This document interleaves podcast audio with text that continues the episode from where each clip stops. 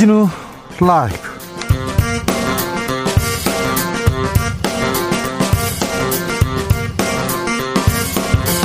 (2021년 12월 9일) 목요일입니다. 안녕하십니까. 주진우입니다. 코로나 확진자가 이틀째 7천 명대를 기록했습니다.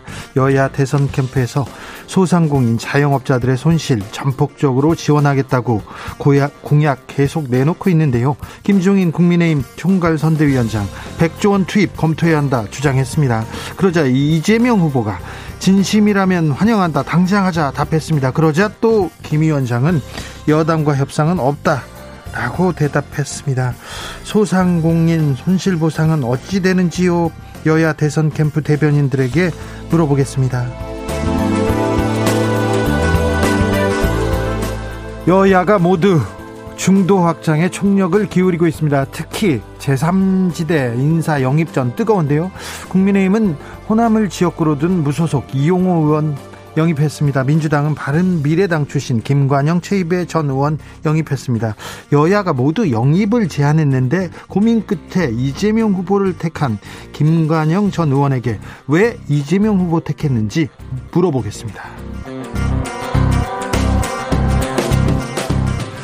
국민의힘 영입인재 노재승 위원장 발언 오, 또 나왔어요. 또 논란 계속되고 있습니다. 선대위에서는 자진 사퇴를 권고했는데요. 노 위원장은 사과는 하지만 사퇴는 없다 이렇게 얘기합니다. 윤석열 후보는 지켜보자는 입장입니다. 민주당 영입인재 조동영 교수 사퇴는 여러 질문을 남기기도 했는데요. 정치권의 영입 전쟁 득과실 남는 것은 무엇일까요? 김민아 기자와 정리해 보겠습니다. 나비처럼 날아 벌처럼 쏜다. 여기는 주진우 라이브입니다.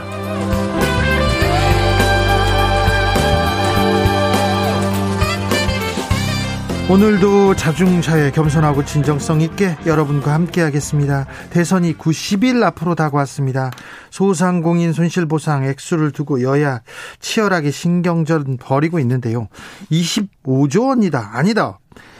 50조 원은 줘야 된다. 아니다. 100조 원 줘야 된다. 공약은 계속 나오고 있는데 현재 정치권에서 계속 묻고 더블로 가는 이 상황 어떻게 보고 계신지요? 방송 듣고 계신 소상공인 자영업자분들 목소리 직접 들어보겠습니다. 샵 9730 짧은 문자 50원, 긴 문자는 100원이고요. 콩으로 보내시면 무료입니다. 그럼 주진우 라이브 시작하겠습니다.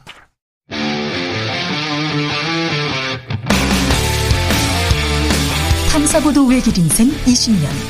주 기자가 제일 싫어하는 것은?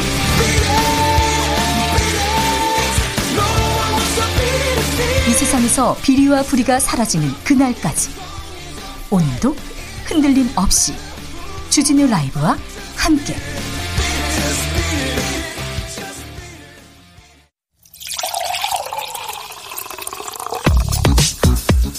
진짜 중요한 뉴스만 쭉 뽑아냈습니다. 주 라이브가 뽑은 오늘의 뉴스 주스. 정상근 기자 어서 오세요. 네, 안녕하십니까. 코로나 확진자 오늘도 7천 명대입니다. 네, 오늘 코로나19 신규 확진자 수는 7,102명이 나왔습니다. 어, 이틀 연속 7,000명대 확진자이고요. 어, 위중증 환자도 857명으로 연일 역대 최다치를 기록했습니다. 거의 고령층이죠? 네, 대부분이 고령층입니다만 그 10대 그리고 어 10살 미만 아동도 한 명씩 포함되어 있었습니다.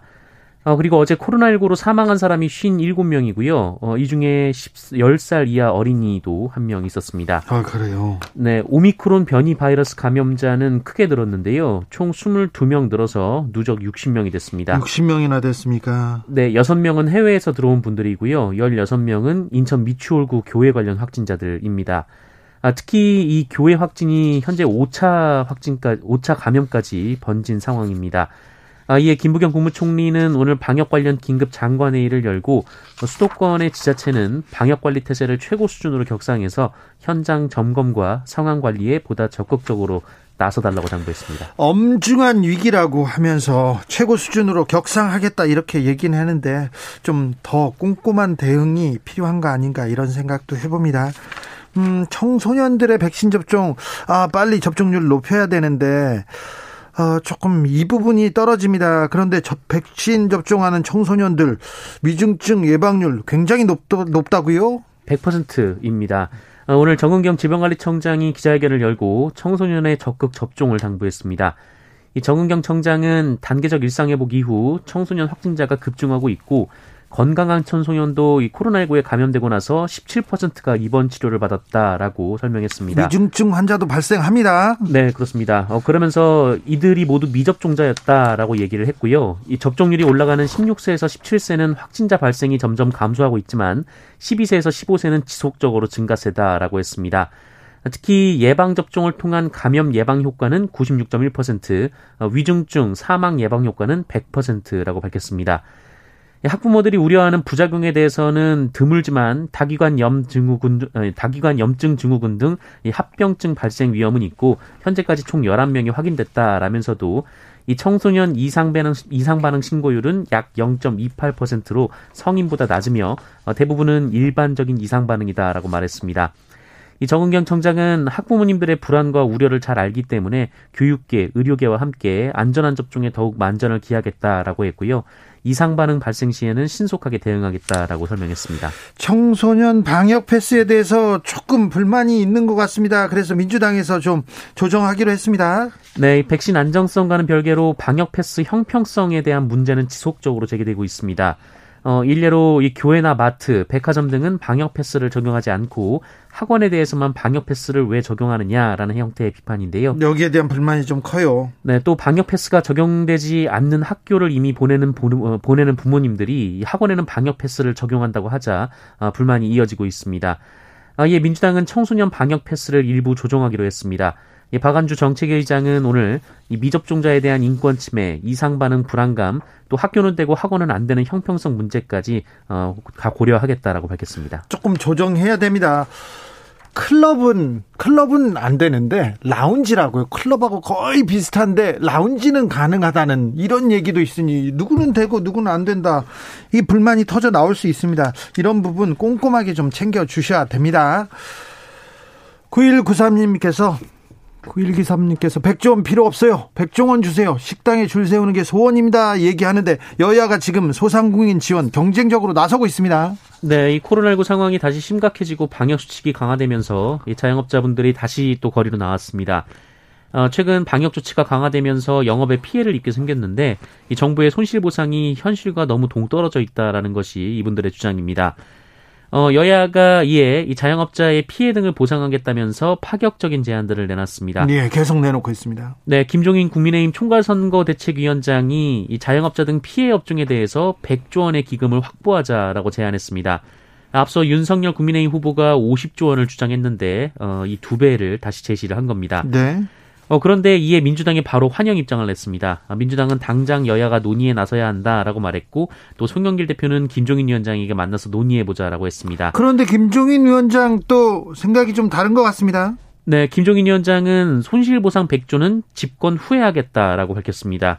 어, 김종인 위원장은 민주당과 협상하기 위한 대상이 아니다라면서 윤석열 후보가 대통령이 당선돼서 집권할 때 어, 바로 코로나 대책을 수립하기 위한 하나의 방안이다라고 말했습니다.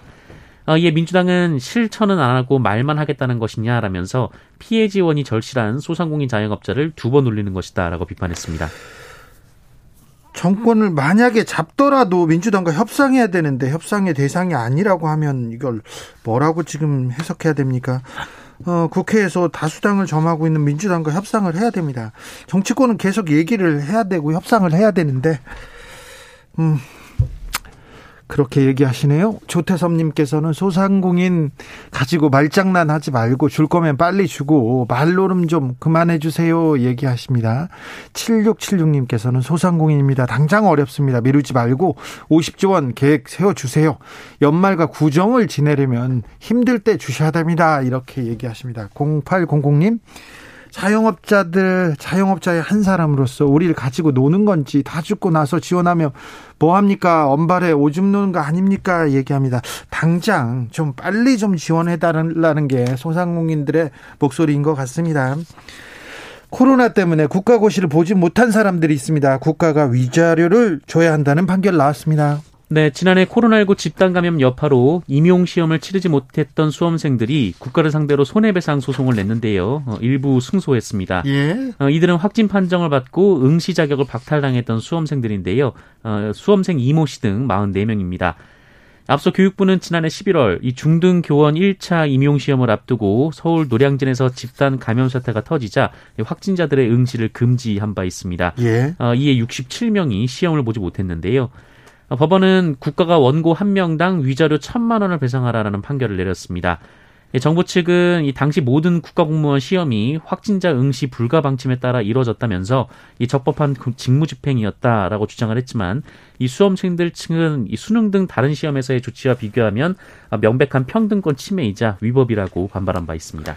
노재승 국민의힘 공동선거대책위원장 발언 논란 계속 이어집니다. 또 나왔습니까? 네, 어, 국민의힘이 청년 세대를 겨냥해서 영입한 노재승 선거대책위원장은 어, 과거 SNS에 광주 민주화 운동을 폄훼하는 영상을 공유하고 또 백범 김구 선생을 비난한 것으로 알려졌는데요. 네.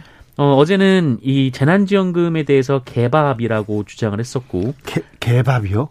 네. 재난지원금 받으면, 요 네. 받아서 이제 개돼지가 되지 말자 이런 글도 썼었고요. 재난지원금을 국민들이 다 받았는데 그럼 다 개돼지가 되는 겁니까? 네. 그런 비판이 나오고 있습니다. 어, 그리고 가난하면 맺힌 게 많다라거나 어, 정상적인 교육을 받지 않으면 검정고시 치른 걸 자랑한다라는 글도 공유한 바 있습니다. 아이코. 어, 그리고 오늘은 이 코로나19 유행으로 마스크를 착용하는 국민들을 우매한 국민이라고 표현하기도 했는데요.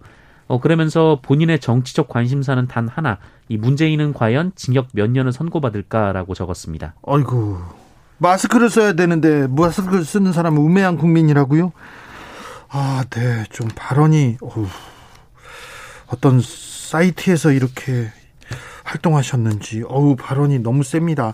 국민의힘에서는 그래서 어떻게 한답니까? 국민의힘은 노재승 공동선대위원장의 오늘 정강정책 방송 연설을 취소했습니다. 어, 원래 오늘 오후 3시 반쯤 이 KBS에서 정강정책 방송 연설을 하기로 했었는데요. 어제 이미 관련 녹화까지 마친 상황이었습니다. 아, 녹화를 했어요? 네, 하지만 거취 요구가 빗발치는 상황에서 이 노재승 위원장이 연설에 나서기는 무리라는 판단이 있었던 것으로 보이고요.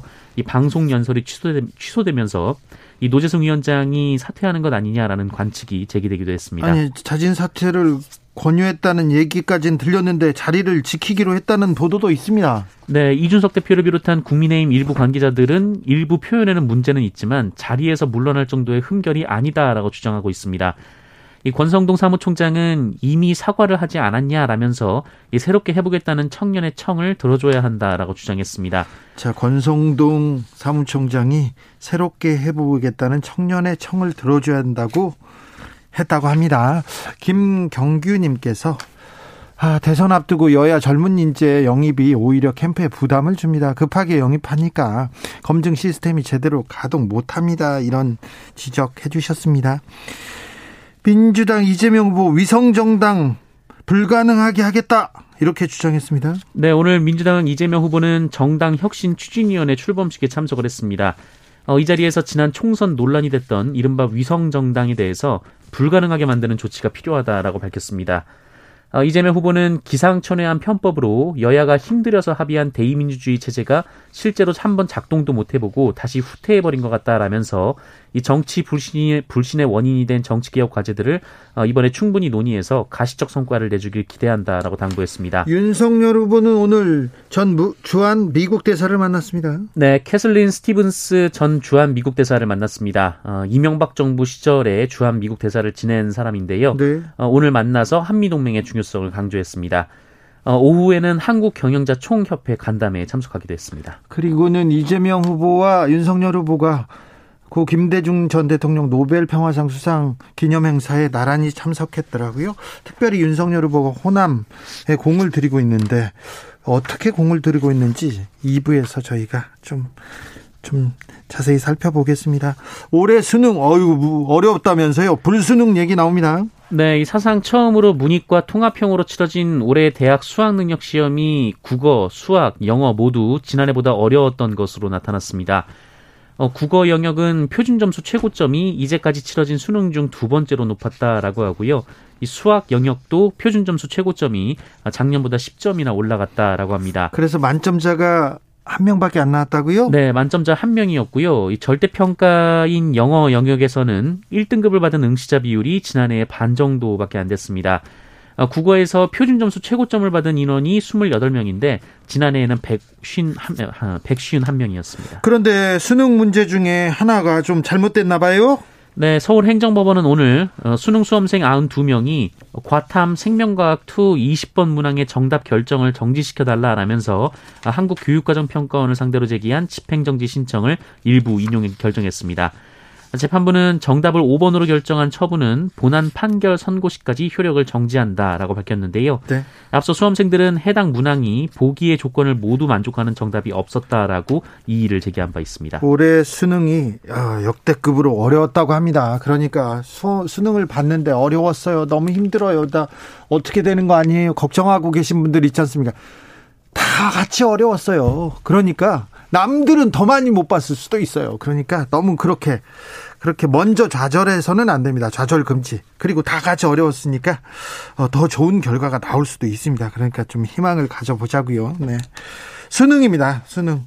아, 수능 만약에 수능에서 그 좀 어려움을 겪었더라고 하더라도 인생의 큰 길에서요. 작은 실패가 있었을 뿐입니다. 너무 걱정 안 하셔도 됩니다. 아무튼 어려웠다니 다른 사람도 다 같이 어렵고 다른 사람들은 더 어려웠을 거예요. 너무 걱정하지 마세요.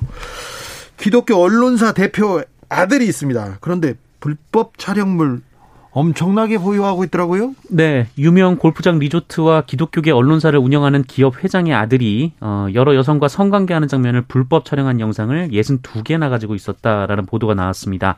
30대 권모 씨인데요. 어, 이 영상은 올해 6월 28일부터 11월 13일 사이에 촬영된 영상이라고 합니다. 이 거실이나 침실에 카메라를 설치해놓고 몰래 찍은 것으로 보이는데 몰래 설치해놓고요. 네, 이 파일의 제목이 형식이 모두 같았는데요. 어, 영상을 촬영한 날짜와 여성의 이름 그리고 나이 순서로 정리가 돼 있었습니다. 아이고. 전리품처럼 전시를 하고 있었던 건데요. 예. 어, 이름이 같은 파일도 있었는데 이 최소 50여 명의 여성들이 피해를 입은 것으로 보입니다. 이분 뭐라고 합니까? 네, MBC가 권모 씨를 만나서 불법 촬영이 사실인지 물어봤는데 처음에는 동의 없이 촬영한 사실이 없다라고 강하게 부인했다고 합니다. 어, 그러면서 한 해명이 어, 나도 교회에 다닌다라는 것이었는데요. 교회에 다니면서 이러 참 그래요? 네, 그러나 MBC가 구체적인 영상 내역을 하나하나 언급하자 어, 몰래 촬영한 것을 인정하면서 개인 추억 소장용이라고 말을 바꿨습니다. 어, 유출하지 않았다라고도 했는데요. 어, 그러면서 한 해명이 여성들의 인권을 위해 영상을 유포한 적은 없다라는 것이어서 논란이 됐습니다. 어, 타인의 동의 없이 찍은 불법 촬영물은 갖고 있거나 보기만 했더라도 최고 징역 3년형에 처해질 수 있습니다. 나도 교회에 다닌다. 네. 이걸 해명이라고 했어요. 아무튼 징역 3년에 처해질 수 있습니다. 유명 리조트 그리고 언론사 회장의 아들 이분 어떻게 어떻게 재판을 받고 어떻게 벌을 받는지 저희가 계속해서 알려드리겠습니다. 음, 도너츠 관련해서 오염 영상이 있었는데 일부가 조작됐다는 판정이 나왔습니다. 네, 던킨 도너츠 생산 공장에서 반죽에 이물질이 떨어지는 장면 등을 영상으로 담아 위생 불량 논란을 제기한 제보자가 검찰에 송치됐습니다. 어, 경찰이 해당 영상이 일부 조작됐다라고 판단한 건데요. 앞서 제보자는 지난 9월 안양 공장에서 이 반죽의 재료 외에 다른 물질이 떨어져서 위생 문제가 있다라고 제보한 바 있습니다. 어, 던킨 도너츠 측은 제보자가 기름을 고의로 반죽 위로 떨어뜨렸다 이렇게 주장을 했었는데요. 일부가 어, 네 경찰은 그와 같은 행동이 실제로 있었던 것으로 봤습니다. 아, 네 그렇습니까?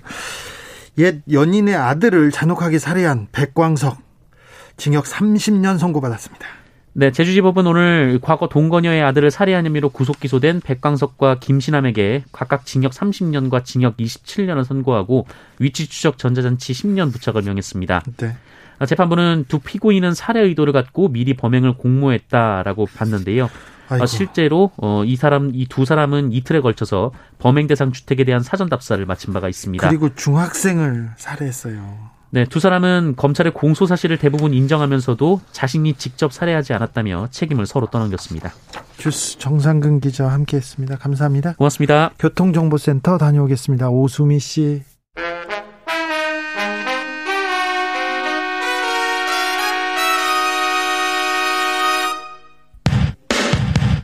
주진우 라이브 돌발 퀴즈. 오늘의 돌발 퀴즈는 객관식으로 준비했습니다. 문제를 잘 듣고 보기와 정답을 정확히 적어 보내주세요. 2022학년도 대학 수학능력 시험 채점 확인 결과 이번 수능 난이도가 역대급으로 높았다고 합니다. 이른바 불수능이었는데요. 어려웠던 만큼 올해 만점자는 지난해 6명에 비해 큰 폭으로 줄었습니다. 한국교육과정평가원장은 수능에서 만점을 받을 수 있는 잠재력을 가진 수험생은 수천 명이지만 여러 가지 요인에 의해 만점의 행운을 잡은 수험생은 땡명이 됐다고 설명했는데요. 자, 여기서 오늘의 문제 드리겠습니다. 이번 수능 만점자는 총 몇 명일까요? 보기 드릴게요. 보기 1번 97.3명, 2번 1명. 다시 들려드릴게요. 보기 1번 97.3명, 2번 1명. 샵9730 짧은 문자 50원 긴 문자는 100원입니다. 지금부터 정답 보내주시는 분들 중 추첨을 통해 햄버거 쿠폰 드리겠습니다. 주진우 라이브 돌발 퀴즈 내일 또 만나요.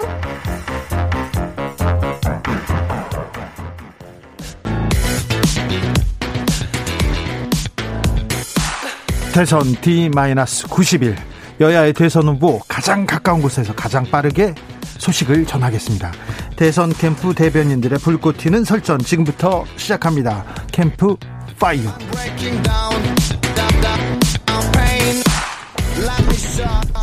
주진우 라이브 대선 상황실 자 가동해 보겠습니다. 여야 캠프의 케맥관 캠프 핵심 관계자 두 분 모셨습니다. 선대위 대변인 두 분 모십니다. 이소영 더불어민주당 선대위 대변인 어서 오세요.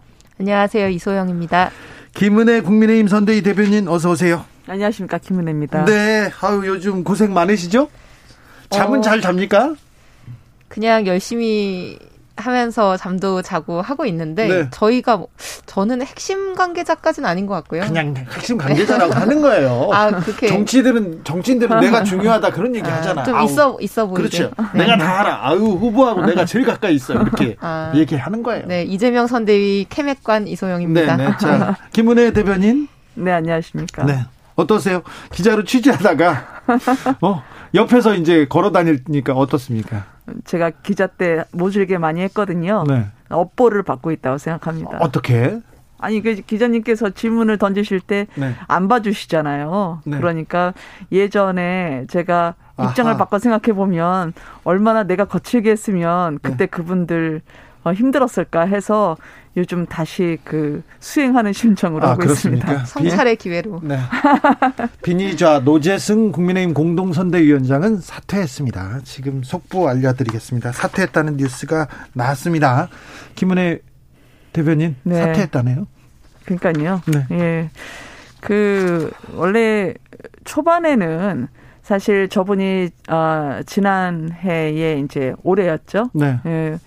오세훈. 시장의 네. 재보궐 선거와 관련해서 상당히 인상 깊은 연설을 했기 때문에 많은 분들에게 울림을 줬죠. 네. 그리고 이제 청년으로서 또 소상공인으로서 누군가를 고용해서 운영해봤던 사장님으로서 어, 많은 현장의 이야기를 전달해 주실 걸로 믿었고 지금도 사실 그거는 변함이 없습니다. 다만 과거에 했던 발언이라고 하는 건 말과 행동의 무게라는 게 이제 공인의 입장에서 보면 무한 검증에 들어갈 수밖에 없죠. 그게 국민의 눈높이 에 맞는 것이냐, 국민이 공감하실 수 있는 부분이냐에 대해서는 저희가 아무래도 본인이 스스로 사퇴함으로써 이 대선에서의 국민의힘의 비전이나 철학은 그대로 유지하고 본인도 정권 교체에 있어서 티끌이라도 어 중간에 서 있는 걸림돌이 되지 않겠다 그렇게 생각한 것 같아서 한편으로는 좀 미안하고 네. 안쓰럽고 그렇지만 그 결단을 높이 사서 저희가 열심히 더 하겠다 말씀을 드리고 싶습니다. 박종성님 질문입니다. 국민의힘이 네. 노재승 위원장 네. 이렇게 내치지 못한 이유가 혹시 추천하고 데려온 사람 눈치 보느라 어떻게 못한 거 아닌가요? 이런 물어봅니다. 김성태 전 의원이나 함익병 씨하고는 좀 달랐다. 네, 시간이 네. 좀, 있- 좀 걸렸다. 이런 지적은 있습니다. 네, 그러게요. 그 사실은 국민 여러분께서 던져주시는 그런 비판에 대해서는 저는 겸허히 수용해야 된다고 생각을 하고요. 네. 저희가 이럴 때 한치라도 오만한 모습을 보이면 안 되겠다 생각해서 더이 뼈를 깎는 각오로 하겠습니다. 죄송합니다. 저는 뭐 사퇴를 하셨다니까 이제 더 길게 얘기- 얘기 할 문제는 아닌 음. 것 같은데 저는 이런 부분은 저희가 교훈으로 남겼으면 좋겠어요. 그러니까 이게 우리 국민들이 이제 보수 정당에게 바라는 이제 오늘의 보수의 모습이 음. 사실 이제 과거에 뭐 굉장히 극우적인 발언을 쏟아내고 누군가를 뭐 모욕하고 뭐 분열을 조장하고 이제 이런 모습은 아니라고 저는 생각을 하고 지금 국민의힘도 그런 국민들이 바라는 보수 정당의 모습으로 이제 가기 위해서 노력하고 있는 상황이라고 보이는데 이제 그런 네. 과정에서 이분의 과거 발언이 좀 주목이 될 수밖에 없었다라는 이제 그 측면이 있는 것 같고요. 네. 그래서 저는 뭐 이분의 과거 발언이 단순히 사인으로서의 발언이었다기보다는 어 우리 지금 보수정 우리나라의 보수 정당이 생각하는 보수의 DNA 그리고 청년의 어떤 뭐 대표성 이런 것들을 좀 놓고 볼 때 어, 그 우리 우리 나라의 대부분의 청년들의 생각 그리고 우리 국민들이 기대하는 보수의 DNA하고는 좀 동떨어진 인사였던 것은 좀 안타까운 부분인 것 같습니다. 네. 저는 의원님 말씀하신 거에 대해서 충분히 저희가 새겨들어야 된다고 생각하고요. 그리고 어, 저희가 국민들에게 보여드렸던 그 지향점을 더 선명하기 위한 그런 저희 나름의 작업이었다고 말씀을 드리고 싶은데 다만 이제 뭐 추미애 전 장관님이나 아니면은 그 청년을 영입하는 데 있어서 오히려 민주당 내에서도 건강하게 이재명 후보에게 지금까지 영입된 인사가 보여주기 인사가 아니길 바라는데 실제로 그 부분에 대한 그 나름의 자성을 했으면 좋겠다. 경쟁적인 청년 영입을 하면서 실제 청년이고 실제 전문성을 갖춘 인사냐 김윤희 대표님인가요? 그분도 지금 사실 사기 혐의와 관련한 그 회사의 손자 회사에 이사를 했던 것으로 전해지고 있는데 이 부분에 대한 민주당의 성명이 없습니다. 그래서 이게 사실 저는 지금 국민들에게 네. 보여주고 밝힐 수 있는 거는 당당하게 밝히는 자세가 필요하다고 생각합니다. 네, 그러니까 좋은 지적이라고 생각하는데 경쟁적인 청년 영입이라고 하는 거에 대한 지금 이제 각 당의 어, 좀 고민, 반성적인 음. 이제 지점들이 있는데요. 그거를 뭐, 뭐, 누가 더 뭐 좋은 사람이냐 나쁜 사람이냐 이런 것들을 좀 비교하기보다는 네. 이번에 양 당이 모두 음. 이제 뭐 자당에서 음. 좋은 청년들을 발굴하고 육성하고 하는 시스템을 좀 갖추는 계기로 삼았으면 네, 좋겠어요. 네, 아니 뭐 그럼요. 네. 저희도 30대 대표가 또 그걸 함께 손잡고 할 수 있도록 노력하겠습니다. 네. 자, 후보들이 어디 가면 밀착 밀착해가지고 곁에서 이렇게 같이 다니시던데 가까이서 보니까 아 이 후보 내가 생각했던 거하고는 이게 다르다 그런 거 있습니까 김은혜 대변인? 어 일단은 어 이야기를 할 때요. 네. 그 A4 용지에 의존하지 않고 오늘 좀 경총을 갔다 오곤 했었었는데 네.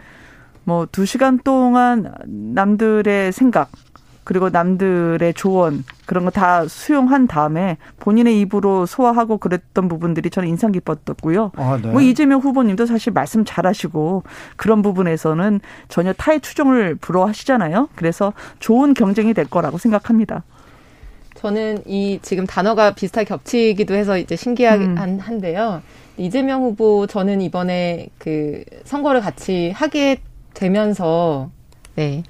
좀 가까이서 처음 뵙고 있는데 네. 수용력이 굉장히 좋으신 분이라는 생각이 들어요. 근데 그게 이제 정보에 대한 수용력이 아니라 예를 들면 이제 저보다 훨씬 정치 경험이 많으시고 뭐 선거 경험 많으심에도 불구하고 옆에서 이제 이런저런 이제 제가 코멘트를 드리는 거에 대해서 굉장히 잘 수용하고 반영하고 본인 생각이나 태도를 바꾸시기도 하고 그런 측면이 굉장히 좋아 보이고 좀 새롭게 느끼고 있습니다. 이재명 후보는 오늘 어디를 찾아서 어떤 얘기를 하셨습니까? 오늘 공개 일정은 두 가지였는데요. 이제 오전에는 우리 다 민주당에서 정당 혁신 추진위원회라고 하는 것을 네. 만들어서 이제 오늘 출범식을 했는데 네. 이제 지금 계속 이제 당 차원에서 그리고 후보도 국민들이 기대하는 민주당을 만들기 위해서 민주당이 좀 다시 태어나야 된다 이런 말씀을 계속 하고 있는데요. 예. 그걸 위해서 우리가 과제를 제대로 발굴하고 이번 기회에 우리가 버리고 가야 될 것을 과감하게 버리자라는 음. 얘기를 하셨고요. 네. 오후에는 김대중 전 대통령님의 노벨 평화상 수상 오늘 21주년 기념식이 있었거든요. 네. 거기에 참석하셨고 김대중 김대중 대통령께서 이제 한반도 평화에 초석을 놓으신 분이고 이제 그로 인해서 어 노벨 평화상까지 수상을 하셨는데 그 이후에 지금 문재인 정부에서 남북 관계에 많은 진전이 있었지만 사실은 정말로 다음 페이지로 넘어가서 항구적인 평화로 우리가 가기 위해서는 종전 선언이 굉장히 중요한 주춧돌이 될 수 있는데 그 종전 선언에 대해서 이제 윤석열 후보나 다른 후보들도 좀 전향적인 검토를 해줬으면 좋겠다라는 요청을 하시기도 했습니다. 윤석열 후보는 오늘 경총 들렸다가 뭐 DJ 행사장에 갔었는데 오늘 네, 어떤 말씀하셨어요? 행사장 하고 이제 경총 어, 김대중 전 대통령의 화합과 통합의 정신이 중요하다 얘기했죠. 네. 비핵화에 대해서는 의원님께 한번 여쭤보고 싶은데 그 종전 선언은 비핵화의 입구여야 됩니까? 출구여야 됩니까? 저는 종, 종전 선언이 어 그게 뭐 목적일 수는 없다고 생각하고요. 입구 그리고 주춧돌이 되어야 된다고 생각을 합니다. 그러니까요. 네. 비핵화의 입구라고 되기 시작하면 그 비핵화의 입구를 종전 선언 하고 나면 비핵화 하지 않을 경우에 출구는 누가 마련하는 겁니까? 따라서 저는 종전 선언은 비핵화하는 데에 대한 실질적인 진정과 결실을 보게 난 다음에 그 다음에 이루어져야 되는 거라 생각해서 조금 더 저희는 현실적인 접근을 하고 싶다. 지난 5년간 종전 선언은 충분히 들었으니까요. 그리고 그 전에 이제 캐서린 스티븐스 저희가 심은경 대사라고 불렸던 분이죠. 네. 주한 미 대사였던 분인데 그분이 어, 오래전에 75년에 이제 우리나라에서 영어 선생님처럼 네. 어, 봉사 활동을 하셨던 분이었는데요. 이분하고 한미 동맹 저희가 함께 확인을 했고 미국이나 한국이나 저도 오늘 처음 들었는데 미국도 이 청년 일자리 때문에 고심이 되는 부분이 많아서 오늘 어 저희하고 이야기가 잘 된다면 예전에 WEST라는 게 있었습니다. 그게 뭐냐면 한미 대학생 교류인데요. 일자리까지 연계될 수 있는 그런 프로그램으로 조금 더 서로 협력해 보자. 그런 이야기를 나눴습니다. 손실 보상에 대한 공약 계속 쏟아지고 있습니다. 여야가 경쟁적으로 내놓고 있, 는데요 네. 100조 원까지 나왔습니다. 저 김종인 선대위원장이 100조 원까지 얘기 나왔는데 어, 이 부분 어떻게 보셨습니까? 이소영 대변인? 지금 윤석열 후보께서 몇 주 전에 50조, 50조 원, 원 말씀을 하셨고요. 네. 거기에 대해서 사실 이재명 후보 그리고 민주당에서는 환영한다는 입장을 밝혔었고요. 네. 그 이후에 김대 김종인 위원장께서 50조로도 부족할 것이다. 100조 가량이 필요할 수 있다라는 말씀을 하셔서 저희는 사실 굉장히 반갑고 다행이라 생각했습니다. 왜냐하면 지금 사실 소상공인 분들 다 빚내서 버티고 계시잖아요. 그리고 지금 오미크론부터 시작해서 확산세가 다시 어 가속화되면서 정말 겨우 겨우 다시 살아날 뻔한 소상공인 분들 지금 이제 상황이 다시 악화될 우려가 지금 굉장히 큰 상황인데 우리가 이런 상황에서 정말 경제 방역, 그러니까 단순히 확산을 막는 방역뿐만 아니라 이분들이 어, 이 사회에서 떨어져 나가지 않게끔 하는 이 경제 방역이 굉장히 중요한데 지금까지는 국가 빚만 늘리려고 한다라는 이제 비판 때문에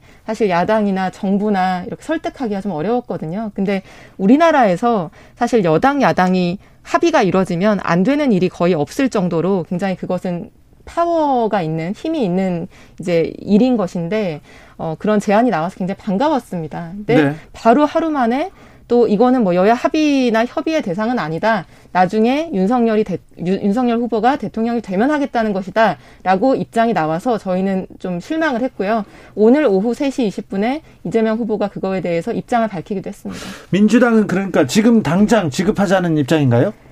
지금 당장 논의에 착수해야 된다는 거죠. 네. 왜냐하면 지금 내년 대선 이후라고 하면 5월 이후거든요. 네. 근데 5월 5개월 전을 한번 생각해 보시면은 오미크론이라는 변이종이 나와서 지금 이렇게 우리가 지금 수천 명 가까이 확진자가 다시 커질 거라는 걸 5개월 전에 우리가 몰랐지 않습니까? 네.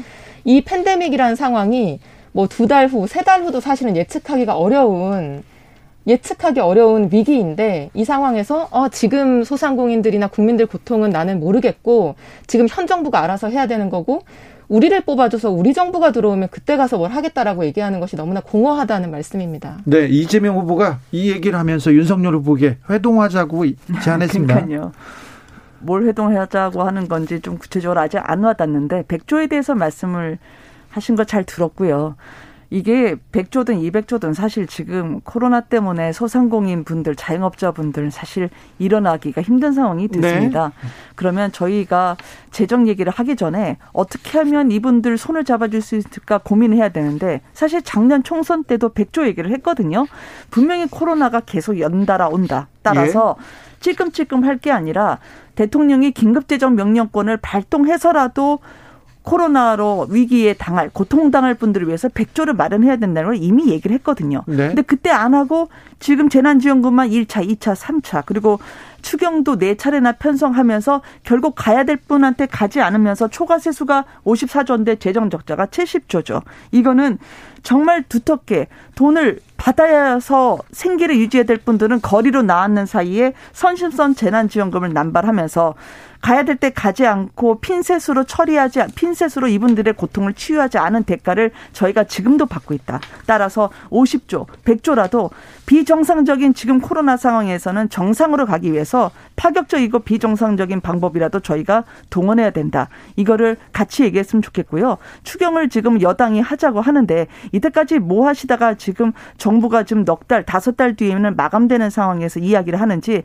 진위는 저희가 들어보고 싶고 어떠한 상황이든지 우리가 전체 558조에 대해서 20%가 기재부가 예산에 대한 용도를 재조정하면 이 돈은 마련할 수가 있습니다. 그래서 대통령과 정부 차원의 결단이 있을 수 있는데 이걸 안 하고 계시죠. 이재명 후보가 정부 에 대해서도 맴매라고 얘기하셨는데 기재부를 지금 여당 대표가 정 우리가 결국 기재부에 대해서 국정조사하겠다라고 하지만 기재부가 응하지 않았잖아요. 민, 먼저 민주당은 기재부와 함께 의견 조정을 하시는 게 순서일 것 같다 생각합니다. 이소영 저는 이 모든 논의에 있어서 뭐 좋은 지적도 당연히 있으신데요. 모든 논의에 있어서 한 가지를 좀 명확하게 해야 될 것 같습니다. 윤석열 후보든 김종인 위원장이든 50조든 100조든 그 숫자 자체가 중요한 게 아니고요. 그게 정말 시급하고 필요하고 가능하다라는 입장이라고 한다면 그것을 명확하게 밝혀야 된다고 생각하고요. 그게 필요하고 절박하고 가능하다라고 하면 그것을 다음 정부에 누가 당선되느냐를 전제로 놓고 얘기할 필요가 저는 없다고 생각이 듭니다. 아니 50조는 저희 공약이죠. 그리고 그 100조도 50조 갖고는 안 될 수 있는 상황이 충분히 오기 때문에 저희가 그 부분을 국민께 약속드린 거고 그럼 그 부분에 대해서 얘기했죠. 그 부분에 대해서 왜 지금이 아니고 5월 이후여야 되는지에 대해서 설명이 명확해야 될 것 같고요. 50조는 저희가 공약으로 반드시 얘기한 거고 그리고 추경을 지금 당장 이야기를 하시는데 저희가 100조 같은 부분에도 지금 몇 달 남았습니까? 석 달에서 넉 달 이상이 남았는데 정부하고 함께 재정에서부터 즉 20%의 예산 용도 재조정부터 정부가 응해달라고 얘기하는데 그걸 응하지 않고 기재부하고 민주당하고 혼선만 가중되고 있잖아요. 그러니까 여야 협상이 필요한 부분이다라고 하는 마치 대장동 특검을 협상하자고 하면서 차일피일 미룬 것처럼 모든 것을 이렇게 주사위로 던지면서 정쟁으로 유도하지 않았으면 좋겠다. 그런 거죠. 주사위로 던지고 정쟁으로 유도하는 것이 아니고요. 오늘도 이재명 후보 직접 이렇게 제안을 드렸는데 당대표 그리고 후보 사자 회담을 해서 요 문제에 대해서 국민의힘 입장이 정확히 뭐고 민주당 입장이 뭐고 예컨대 정부하고의 이견이 국회가 있을 수 있지 않습니까? 네. 정부를 설득하기 위해서 예를 들면 여야가 어느 정도까지 우리가 합의를 하고 어디에서 재원을 마련할지 깎아야 된다라고 하면 어디서 어떻게 깎을 것인지를 논의를 시작하자고 하는 것인데 그거에 대해서 이거는 뭐 협의의 대상도 아니고 협상의 대상도 아니고 이렇게 회피하고 있는 것은 아니 근데 이거는 원내대표끼리 협상하는 게 먼저고 당연한 일임이 기본 아닌가요? 근데 왜 이재명의 민주당은 후보가 다 하시고 밑에서 정작 손발이 돼야 할 분들에 대한 그분들의 길을 틔우는 원동력으로 의회 기본 원내대표와의 협상은 주문하지 않으시죠? 아니 당연히 원내대표와의 협상은 기본이고요. 어제 허은하 수석 대변인께서 원내대표하고 뭐, 뭐 원내대표들끼리 협상해서 뭐가 되겠냐고 거기에 대해서 부정적인 입장을 취하시던데. 대장동 특검에 대해서 원... 차일피 미루니까 제대로 된 우리의 협상 의지를 보여달라. 대장동하고 소상공인 손실보상을 자꾸 엮어서 얘기하는 건 좀 바람직하지 않다고 생각을 하고요. 지금 손실보상에 대해서는 원내대표 협상이든 당대표 협상이든 여야 간에 지금 당장이라도 나서서 지금 이견이 별로 없다라고 한다면은 이거를 국민들은 지금 빚을 내서 하루하루 오늘 내일 오늘 내일 하고 있는데 이걸 미룰 이유가 없다고 생각을 하고요. 저는 정부를 설득하는 것은 여야가 합의하면은 충분히 지금보다 더 과감하게 할 수 있는 여지가 생길 것이다. 아무튼 알겠습니다. 토론은 네. 뜨겁습니다. 아무튼 정치는 합의를 해가지고요. 앞으로 뭐 결과를 도출하는 일이 별로 없습니다. 자 이렇게 뜨겁게 토론하다가 보면 아무튼 소상공인 지원에 대해서 빨리 결과를 내놨으면 좋겠습니다. 정치권이 빨리 결과를 내놓기를 국민들은 보고 있습니다. 아까 얘기 나왔는데 대장동은 특검으로 갑니까? 가긴 아니, 간다면서요. 아니 근데 차라리 특검으로 안 간다라고 솔직하게 말씀을 해주셨으면 좋겠어요. 아니 서로 특검에 간다고 하지 않습니까? 이소영 대변인. 제가 솔직하게 말씀드릴게요. 예. 네. 지금 그 특별검사 임명에 관한 법률이 있지 않습니까? 상시 특검법이라고 우리가 얘기하는데 거기에서 특별검사 추천위원회를 구성해서 추천하게끔 되어 있어요. 국민 국민의힘에서 계속 국민의힘이 9월달에 발의한 법을 새로 제정해서 이 특검을 해야 된다라고 하고 있는데 법을 새로 만들어서요? 네 이재명 예비 후보의 뭐 특검에 관한 법률이라는 제목 희한한 제목의 법률을 발의해서 이걸 논의하자라고 하면서 압박을 하고 있는데 거기에 본질적인 내용은 그 특검을 국민의힘 측에서 임명하겠다라는 게 핵심이거든요. 근데 지금 이 대장동이든 화천대유든 이 토건비리, 우리 국민들이 관심 있는 이 토건비리의 사안에서 국민의힘 인사들이 대부분 지금 피의자 중에 상당 부분이지 않습니까? 네. 곽상도 의원부터 시작해서. 근데 어떻게 국민의힘이 그 특검에 임명에 있어서 본인들이 하겠다라고 하는지 그걸 저희는 받아들일 수가 없는 거고요. 지금이라도 이미 상시 특검법이 있기 때문에 특검위원회를 구성해서 특검 추천하자는 겁니다. 자, 김은혜. 상시 특검 상설 특검법이라고 하죠. 네. 상설 특검법을 하나 저희가 이면을 들춰보면 야당보다 여당 측의 지분이 훨씬 더 높게 돼 있죠. 그러니까 대장동을 설계했다고 하는 이재명 지사의 대장동인데 왜 민주당은 대장동 방지법을 내놓게 됐을까요? 그건 결국 스스로가 대장동에 대해서 어쩔 수 없는 그 고육책이었다고 생각을 합니다. 특검이라고 한다면 저희는 이미 쌍특검을 얘기한 바 있습니다. 그리고 우리 초기에 대해서도 우리가 고발 사주에 대해서는 민주당이 특검 검사를 임명하시도록 하는 법안을 같이 해보자라고 얘기를 했지만 법사위에서 이재명 후보가 분명히 특검 바로 하자, 조건 없이 하자라고 얘기했으면서도 계속 민주당에서는 조건이 하루가 다르게 붙고 있어요.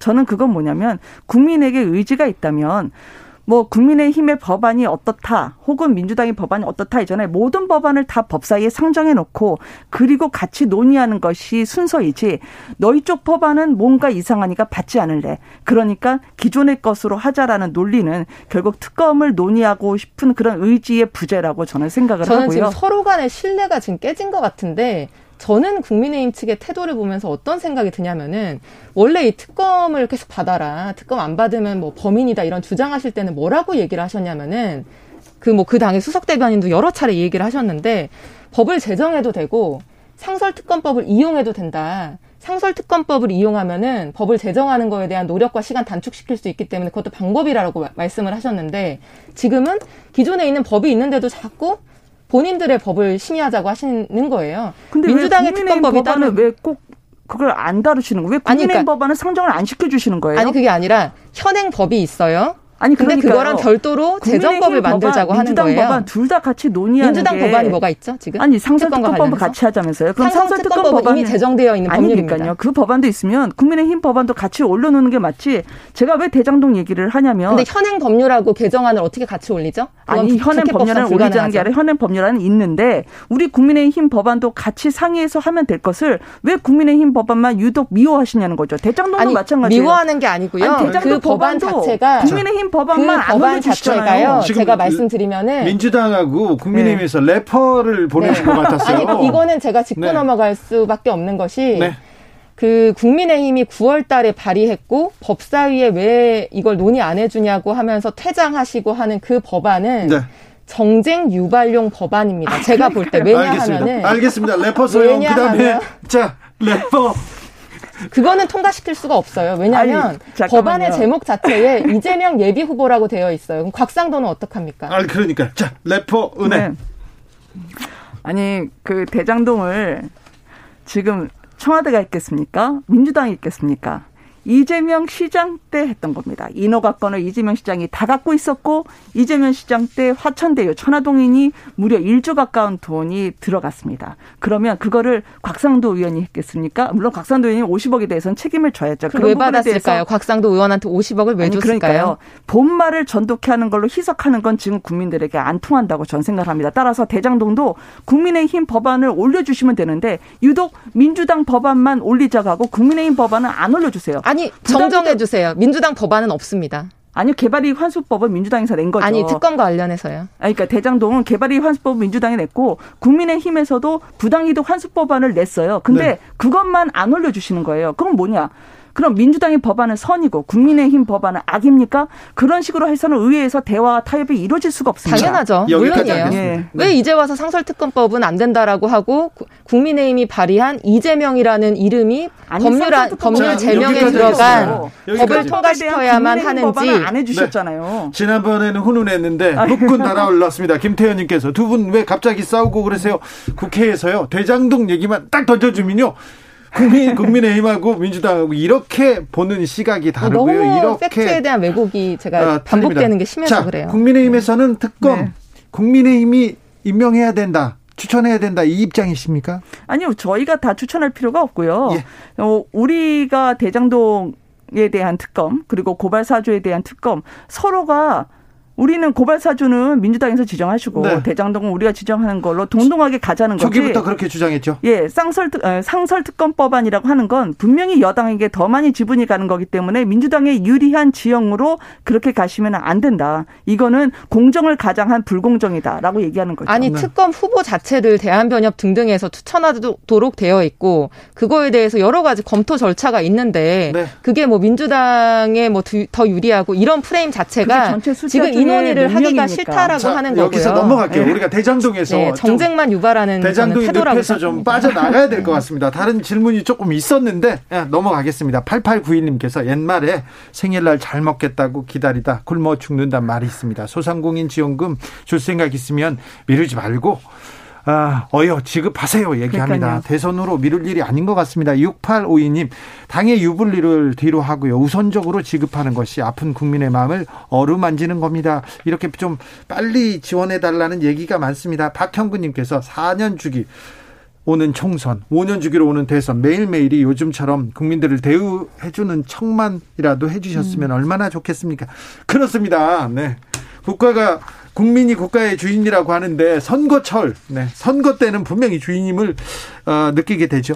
이소영 의원님, 네. 이재명 후보가 한다면 한다 그러다가 요새는 말을 바꾼다 이렇게 비판받는 부분에 대해서는 어떻게 생각하세요? 그거는 이제 후보 본인도 여러 차례 사실 설명을 하셨는데요. 네. 그 말을 바꾸는 것이 아니라 네. 그러니까 예컨대 전국민 재난지원금 같은 경우에는 그 전국민 재난지원금의 소비 승수 효과가 있다는 거는 여전하지만 네. 그것을 위해서 소상공인에 대한 어떤 다른 지원에 대한 논의가 막히는 거에 대해서는 우려가 있기 때문에 이번 정기국회에 한해서는 입장을 양보하겠다, 철회하겠다라고 하신 거고요. 네. 다른 부분에 대해서는 철회한 적이 없습니다. 알겠습니다. 네. 김은혜 대변인께서는요, 김건희 씨는 왜 이렇게 숨기고 안 내놓냐 이런 얘기에 대해서는 어떻게 생각하세요? 나오시겠죠. 네. 그리고 그거는 뭐 저기 그 추미애 전 장관님이 그런 식으로 같은 여성으로서 불편한 말씀을 하시지 않아도 자연스럽게 나올 땐 나오니까 어, 그렇게 국민에게 부담 주시는 말씀으로 민주당 스스로에게 어, 일명 엑스맨이 되시지 않았으면 좋겠다 생각을 하고요. 어, 이재명 후보님에 대해서 이제 존경하는 박근혜 대통령님이라고 했더니 진짜 존경하는 줄 알더라라고 하는 부분이 아까 질문하신 부분과 크게 그 다르지 않다고 생각을 하는데요.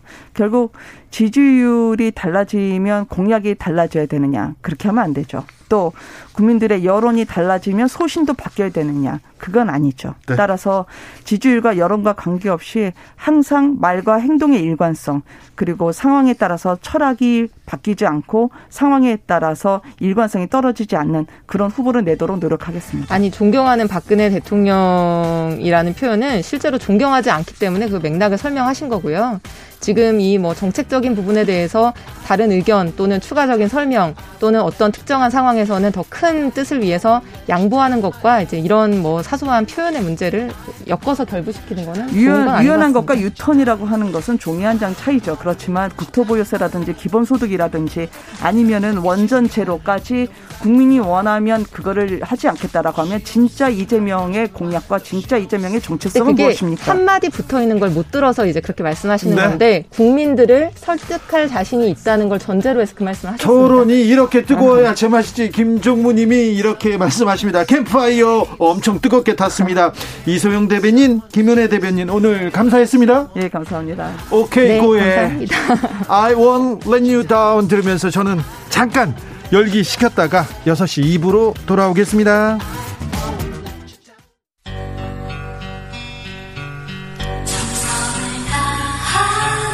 정성을 다하는 국민의 방송 KBS 주진우 라이브 그냥 그렇다고요. 주진우 라이브 2부 시작했습니다. 지역에 따라 2부부터 합류하신 분들 계시죠? 어서 오십시오. 힘차게 7시까지 달려보겠습니다. 혹시 일부 궁금하시면 아 일부의 중요한 내용 뜨거운 토론 있었습니다. 그러니 찾아보고 싶으신 분들은 유튜브에서 주진우 라이브 검색하시면 됩니다. 라디오 정보센터 다녀오겠습니다. 조진주 씨. 뉴스를 향한 진지한 고민 기자들의 수다 라이브 기자실을 찾은 오늘의 기자는 한결의 김민아 기자입니다. 어서 오세요. 네, 안녕하세요. 요즘 고생 많으시죠? 아, 네. 하루하루 되게 정신이 없습니다. 대선 앞두고 이때가 네. 제일 힘든 것 같아요. 네, 이제 진짜 3개월 남았는데 예. 빨리 지나가면 좋겠습니다. 대선 어우 저 2002년 대선 때 네. 이제 그때 이제 정치부 막내로 막 열심히 뛸 때였는데 대선 한 석 달 남겨놓고 쓰러졌어요. 아, 정말로요? 너무 쓰러져- 힘드셔서. 그래서 병원에 실려갔었어요. 처음으로. 네. 그렇게 네, 열심히. 건강 잘 챙기시고. 네, 감사합니다. 윤석열 후보가 호남 공약 뭐 계속하고 있습니다. 네, 맞습니다. 어제는 재경 광주 전남 향후회에 가서 국민 통합을 강조하고 어, 대통령 되면 절대 호남 홀- 홀대론 나오지 않도록 하겠다라고 했고요. 오늘은 이어서 김대중 전 대통령의 국정 철학과 업적을 되새기면서 앞으로 더 발전시켜 공정과 상식 기반의 희망의 나라를 만들겠다 강조를 하면서 김대중 정신을 강조한 겁니다. 네. 김대중 정신이라 네. 국민의힘에서 김대중 정신이라 네. 아무래도 중도 쪽으로 좀 네. 외연을 확장하려는 그 노력의 일환으로 계속 이번 주 내내 어떻게 보면은 호남 쪽에 굉장히 친호남의 발언을 많이 하고 있습니다. 그러니까 호남 네네. 홀대론 이런 말 절대 나오지 않겠다 얘기하면서 네. 어, 광주 사람들한테는 제가 광주에서 검사해봐서 그런데 뭐 마음의 고향입니다. 뭐 이런 맞습니다. 얘기합니다. 네네. 그리고는 호남 출신 영입에 굉장히 공을 들이고 있어요. 네, 그렇습니다. 어제 그 김 이용호 민주당 출- 민주당 의원이었던 이용호 의원을 국민의힘으로 다시 무소속이었다가 영입을 네. 했고요. 박주선 전 국회부의장이 캠프 공동 선대위원장 자리를 맡고 있으면서 좀 호남 쪽으로 우리가 앞으로 호남 잘 챙- 챙기겠다 이런 사인을 보내고 있고. 김동철 전 의원도 있고요. 네, 맞습니다. 김경진 전 의원도 있고요. 네. 사실 호남 분들이 그러니까 반 반문재인이라는 그 키워드를 가지고 호남 분들을 조금 더 이제 모아오려는 반문재인 반이재명 키워드로 호남 분들 모아오려는 그런 모습을 많이 보이고 있습니다. 호남 공약 윤석열 후보의 목표는 뭡니까? 일단은 지난 대선에서 호남에서 박근혜 후보가 10%를 득표를 했다고 하더라고요. 네. 이번에는 두 배로 가자 해서 20%를 목표로 잡은 것 같습니다. 그 지금 그 조직 그 조직 본부장을 하고 있는 주호영 의원한테 이제 물어봤는데 네. 지금 호남 분위기가 굉장히 좋고 지금 이재명 후보한테 아직 다 넘어가지 않은 분들을 싹 끌어서 모으겠다. 그래서 뭐 정권을 되찾겠다 이렇게 엄청난 포부를 보이는 모습이었습니다. 네. 네. 호남 분위기가 굉장히 좋다고요. 네, 그렇게 판단하고 있는 그러면서. 계속 지금 그 민주당 주변 사람들을 만나고 있다면서요? 그렇습니다. 특히 그 경선 과정에서 이낙연 후보, 정세균 후보 쪽을 도왔던 분들을 좀 싹 끌어 모아서 윤석열 후보 쪽으로 데리고 오겠다라는 그런 네 희망 회로를 돌리고 있는 것 같은데 그쪽에서는 사실 그런 일 없다고 반발을 하고 있습니다. 네. 어, 자, 윤석열 후보 측에서 네. 공을 들인 분이 있는데요. 이번에 이재명 후보를 선택한 김관영 전 의원 잠시 후에 아, 네, 만나서 자세히 물어보겠습니다. 맞습니다. 아, 고 김용규 씨, 김, 김용균 씨 사건 네, 3주기를 맞았습니다. 아직도 네. 달라진 게 없다고 하는데 정치권에서도 목소리를 내고 있습니다. 맞습니다. 내일이 딱 3주기 맞는 날인데요. 오늘 이재명 대선 후보가 후진국형 산재 근절을 위해 안전 대책을 시급하게 마련하겠다라고 페이스북 통해서 공약을 냈습니다. 네. 어, 좀 구체적으로 여러 가지 제안을 했는데요. 하나하나 보면은 근로감독관을 노동경찰로 바꿔서 인원을 늘리겠다. 즉, 이제 노동자들의 권리를 잘 보장을 해주겠다라는 뜻이고, 또 하나는 소규모 영세사업장에 노동자를 위한 재정 지원을 대폭 확대, 확대하겠다고 또 밝혔습니다. 네. 또뭐 죽거나 다치는 일이 없도록 뭐 보호 설비를 갖추고 또 노동자 스스로 작업을 중지할 수 있는 권리를 행사할 수 있도록 하겠다라고 밝혔습니다. 예, 좀 실효성 있는 어, 대책이 계속 나오기를 좀 기대해 보겠습니다. 네, 윤석열 맞습니다. 후보의 노동관, 어, 노동정책 궁금합니다. 맞습니다. 사실 그 노동관이 굉장히 도마 위에 많이 올랐었죠. 아, 노동 관련된 얘기만 나오면 사고였어요. 맞습니다. 네. 근데 지금 이번 주가 김용균 씨 3주기를 맞아서 정치권에서 굉장히 노동 관련해서 발언을 많이 하고 있는데 윤석열 후보는 오늘 경총에 갔습니다. 예. 이것도 조금 어떻게 보면은 시적절하지 않은 방문이라는 그러니까요. 말이 하필 나올 수 이때 있죠. 이때 예. 경총에 갔습니다. 경영자 총연맹. 네, 여기는 맞습니다. 그러니까 사장님들 모아놓은 그런 단체입니다. 네, 맞습니다. 거기 가서 뭐라고 그랬어요? 네, 그래서 오늘 좀 그래도 뭐 정말 그 노동관이 드러나는 위헌 발언은 안 나왔는데요. 지난번에는 중대재해법을 두고 네. 경영 뭐- 의지를 위축시키는 법이라고. 그렇죠. 네. 그래서 사장님들한테 네. 박수 받는 소리만 맞습니다. 했습니다. 네. 오늘 가서는 뭐 일자리 관련해서 일자리 많이 늘리겠다라고 했는데 그 가면 방명록 쓰잖아요. 네. 거기에다가 좋은 일자리 기업과 함께 만들겠습니다라고 이렇게 딱 말했습니다. 네. 사실 이런 시기에는 노동자에 대한 이야기도 한 번쯤 할 법도 한데 아니 노동자가 표는 더 많지 않습니까? 맞습니다. 그리고 사장님은 한 사람이고요. 네, 노동자는 맞습니다. 많은데 네. 그런데 아무튼 네 피해 가셨군요. 그렇습니다. 네. 자 정의당에서는 뭐라고 하죠? 네, 정의당은 사실 그 이번 대통령 선거를 김용균이 살아 움직이는 대선으로 만들겠다라는 포부를 일찌감치 밝혔었고 예. 또 심상찮은 6411번 버스 그 민생 탐방 행선지로 처음 첫 행선지로 태안 화력 발전소 현장 추모제를 샀기도 했습니다. 네. 또 심상정 후보는 중대재해기업처벌법 개정안을 발의하면서 산재 근절하겠다는 의지를 강하게 보이고 있습니다. 네. 이낙연 후보는 지금 네. 어떻게 움직이세요? 아, 지금 어 얼마 전에 예. 그 어, 포럼 뭐- 같은 데서 한번 말- 발언을 하셨던 게 있었던 것 그리고 또 같은데. 뭐또 또 모임도 이렇게 네네 나가시고 모임에도 나가시고 같- 하는데 네. 좀 이렇게 적극적으로 이재명 후보를 도와주시는 모습은 아직 안 나오고 있네요. 언제쯤 이렇게 결합할까요? 그게 또 민주당한테는 선대위를 원팀 선대위를 보여주는 기회가 될 수 있는데 조금 시간이 걸릴 것 같습니다. 네. 국민의힘에서도 아직 좀 더 들어오셔야 될 홍준표 의원님 같은 분들도 계시고 그렇죠. 2318님께서 발주처나 원청에서 공사비를 후려치는데 어떻게 산재가 줄어듭니까? 다른 대책보다 적정한 대가 지급이 우선입니다. 그러게요. 이 문제, 이 문제가 조금 핵심인데 네. 이런 부분에 대해서도 일한 만큼 이렇게 가치를 이렇게 받는 그런 현실. 아,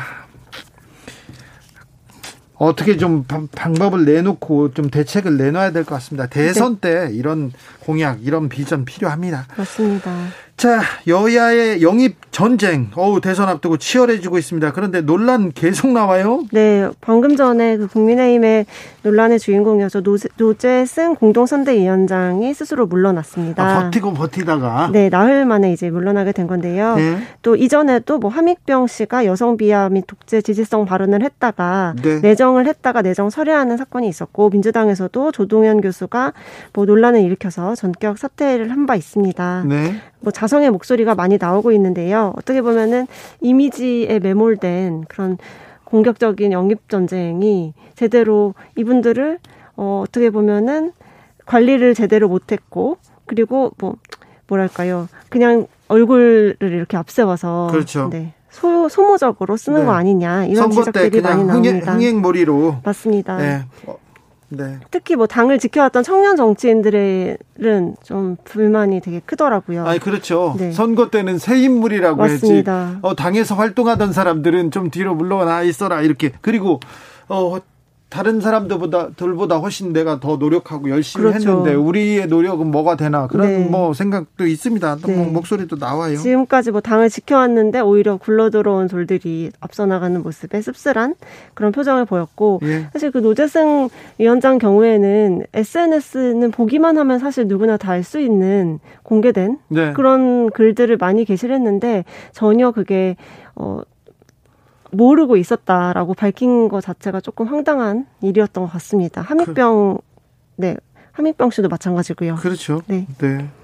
아, 그게 대선 때가 되지 않습니까? 그러면 누구의 줄을 딸, 따라서 누구의 손을 잡고 들어오는 사람들이 있어요. 그쵸. 그래서 문제가 있어도 아이고 못 맞고 네. 못 맞고 이렇게 어쩔 수 없이 이렇게 보다가 그리고 데려온 사람들이 해결을 해야 되는데 맞습니다. 해결이 안 되니까 이렇게 좀 논란이 커지고 그런 측면도 조금 있습니다. 또 데려오신 분들이 고위직이면 고위직일수록 네. 주변에서 이제 어, 내려놔야. 됩니다. 말을 못하게 되는 것 같아요. 네. 이번 사건도 거기서 이렇게 나흘이나 시간을 네, 보낸 건 아닌가 그렇게 네. 생각이 됩니다. 국힘 캠프 출입하는 사람들은 네. 이렇게 얘기하는데 국힘 캠프는 어떤 면이 다르다고 얘기합니까? 다르다는 음. 그러니까 민주당에 민주당하고 다르거나 이번엔 좀 특, 특이의 그런 경우 있습니다. 아, 지금 이제 국민의힘 선대위 같은 경우에는 되게 메모드급으로 엄청 꾸렸고 네. 김종인 위원장이 전면에 나서서 네. 계속 메시지를 내고 계시죠. 그러니까요. 김종인 위원장이 원톱입니까? 네, 원톱이죠. 그리고 이제 네, 여러 정책도 스스로 막 많이 말씀을 인터뷰 통해서 하시고요. 그럼 이준석 대표는요? 이준석 대표는 사실 그 존재감을 부각하기 위해서 윤석열 후보랑 행보를 되게 같이 많이 합니다. 그러게요. 근데 네. 이준석 대표가 윤석열 후보하고 같이 다니려고 계속 지금 맞습니다. 여러 지금 일정을 만드는 것 같은데 네, 옷도 똑같이 입고 네. 같이 사진 찍히고 싶어 하시고 아니, 그런 그- 게 확실히 보입니다. 윤석열 후보가 그 후드티 입고 네. 이렇게 나가고 그런 거 안 좋아할 텐데요. 그러게요. 근데 이제 그것도 이준석 대표가 미리 마, 마련해서 이렇게 빠르게 후보한테 입혔던 것이고 네. 뭐 순찰 가- 같이 갔던 장면 그리고 그 달고나 같이 네, 네, 어제 대학로에서 했던 했죠. 장면들 모두 네. 다 이준석 후보가 딱 옆에 붙어 있는 걸 보실 수 있었을 겁니다. 자, 그걸 또 좋아할까요? 자, 그리고 네. 그리고요. 김한길 전 민주당 대표는 네. 왜또 조용합니까? 그게 저도 궁금해서 여러분들한테 좀 수소문을 해봤는데 네. 아직은 공감대 형성이 잘 안 되고 있는 것 같아요. 그 이게 후보 직속이어서 선대위 그 발족식에는 안 오는 게 맞았다라고 해명을 하긴 했는데 그게 말이 안 되죠. 네 여전히 좀 잘 안 꾸려지고 있는 게 가장 큰 이유인 것 같습니다. 나 안 꾸려졌다. 네, 제대로. 네, 새시대 위원회 지금 위원장을 맡고 있는데 네. 김병준 위원장은요? 김병준 위원장도 또 이제 홀로 조금 부각시키려는 행보를 많이 하고는 있는데 네. 아무래도 김종인 위원장의 원톱 그 그립이 장난이 아닌 것 같습니다. 그렇습니까? 네. 아무튼 김종인 위원장의 생각, 이준석 대표의 생각, 윤석열 후보의 생각이 좀 다를 텐데 그러니까요. 입고 싶어 하지 않는 않은 건 분명한데. 맞습니다. 네. 어쨌든 뭐그 네, 절대 안 좋아하는 스타일인데. 꾸역꾸역 돌아가고는 네. 있는데 언젠가 갈등이 다시 나올 수도 있다라는 생각을 기자들도 하고 있습니다. 네. 김건희 씨는 언제 나오니? 아 자꾸 이제 윤석열 후보가 직접 집에 가서 물어보겠다 이랬었잖아요. 집에 가서 못 물어보나 봐요. 네, 그러니까요. 네. 그래도 이제는 김혜경 그 이재명 후보 쪽 처럼 나와서 네. 행동을 해야 된다라는 목소리가 당내에서도 많이 나오고 있습니다. 그렇습니까? 네. 지켜볼까요? 네, 기자들의 수다 한결의 김민아 기자였습니다. 감사합니다. 네, 감사합니다. 정치 피로, 사건 사고로 인한 피로, 고달픈 일상에서 오는 피로. 오늘 시사하셨습니까? 경험해 보세요. 들은 날과 안 들은 날의 차이. 여러분의 피로를 날려줄 저녁 한 끼 시사. 추진우 라이브.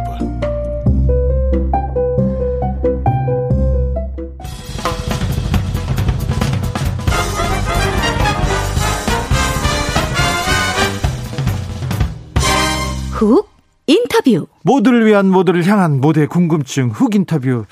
아, 대선의 핵심 키워드는 수도권, 청년, 그리고 중도층입니다. 중도층 확장을 위해서 영입 경쟁, 아, 치열한데요.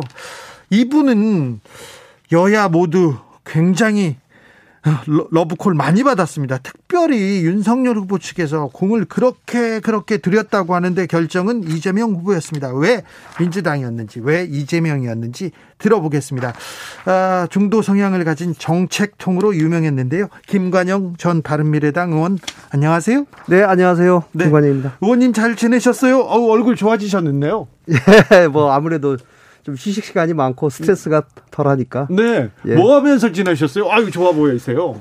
뭐이 작년 8월부터 네. 공공정책 전략연구소다 해서 네. 어 저하고 네. 김성식 의원님, 최이배 의원님, 어, 이거 정책 통들이 다 모였는데요? 네, 윤영일 의원님 예. 뭐 이렇게 같이 모여서 예. 저희가 국회를 그만두고 나서 느낀 게 예. 야, 이게 너무 정책이 이념 성향적으로 흐르면 네. 여야 합의가 쉽지 않다. 네. 또 누가 정권을 잡더라도 가장 중요한 것은 국민에게 필요한 제대로 된 정책을 하는 것이 중요한데 네. 그것이 급조되지 않고 좀 미리 준비됐으면 좋겠다. 그래야죠. 나는 이런 생각을 해서 저희가 네. 한 1년여 정도 작업을 해- 해서 네. 우리나라의 이번 대선을 앞두고 중요한 국가에서 늦었지만 네. 꼭 필요한 그런 정책 과제들을 정리해서 약 560페이지 정도로 정리를 했는데요. 아유. 네. 13개 분야. 그래서 이것을 여야 의원들 또 에, 대한민국에 있는 오피니언 리더들에게 전달을 한 바가 있습니다. 알겠습니다. 네. 자, 김관영 정책통인데다가 검사하셨고 또 또뭐 검사는 안 했고요. 네. 예, 제가 사실을 봤죠. 예, 제가 재경부에 네. 근무를 했었고 회계법인 근무했고 로펌 근무했고 그랬어요. 그랬습니다. 그래서 뭐 다양한 또 저- 많은 또 법안도 만드셨고 그랬습니다. 그래서 음. 윤석열 후보 캠프에서 그렇게 오랫동안 공을 들였다는 얘기 들었습니다. 네. 아주 오랫동안. 뭐 아무래도 뭐 양쪽에 다 아시는 분들이 또 들어가시고 하니까 네. 또 저희가 중도에 있고 네. 또 정책집을 만들어서 여야에 배포하고 이렇게 하다 보니까 네. 좀 우리 그 팀이 좀 같이 와서 좀 도와줬으면 정말 좋겠다라는 제안을 네. 뭐 양쪽에서 다 어, 오랫동안 받아왔죠. 네. 오랜 고민 끝에 네. 그래도 어 국힘보다는 민주당의 을좀 고쳤으면 네.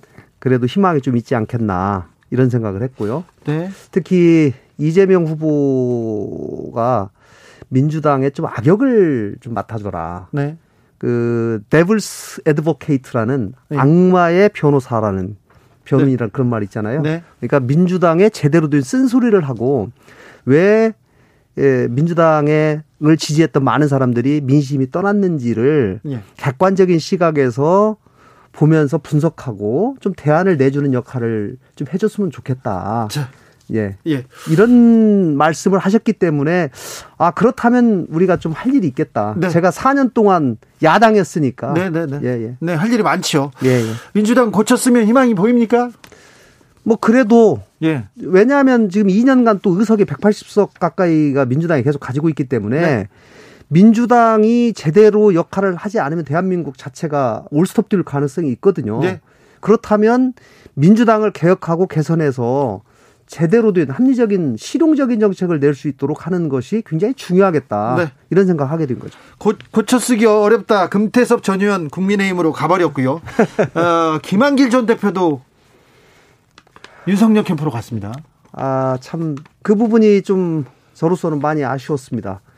김 대표님, 음, 민주당의 대표도 하셨고, 저의 정치적 멘토와 같으신 분인데, 에, 아마도 이제 정권 교체가 꼭 되는 것이 대한민국을 위해서 좀 바람직하지 않는가라는 그런 생각을 하신 것 같아요. 네.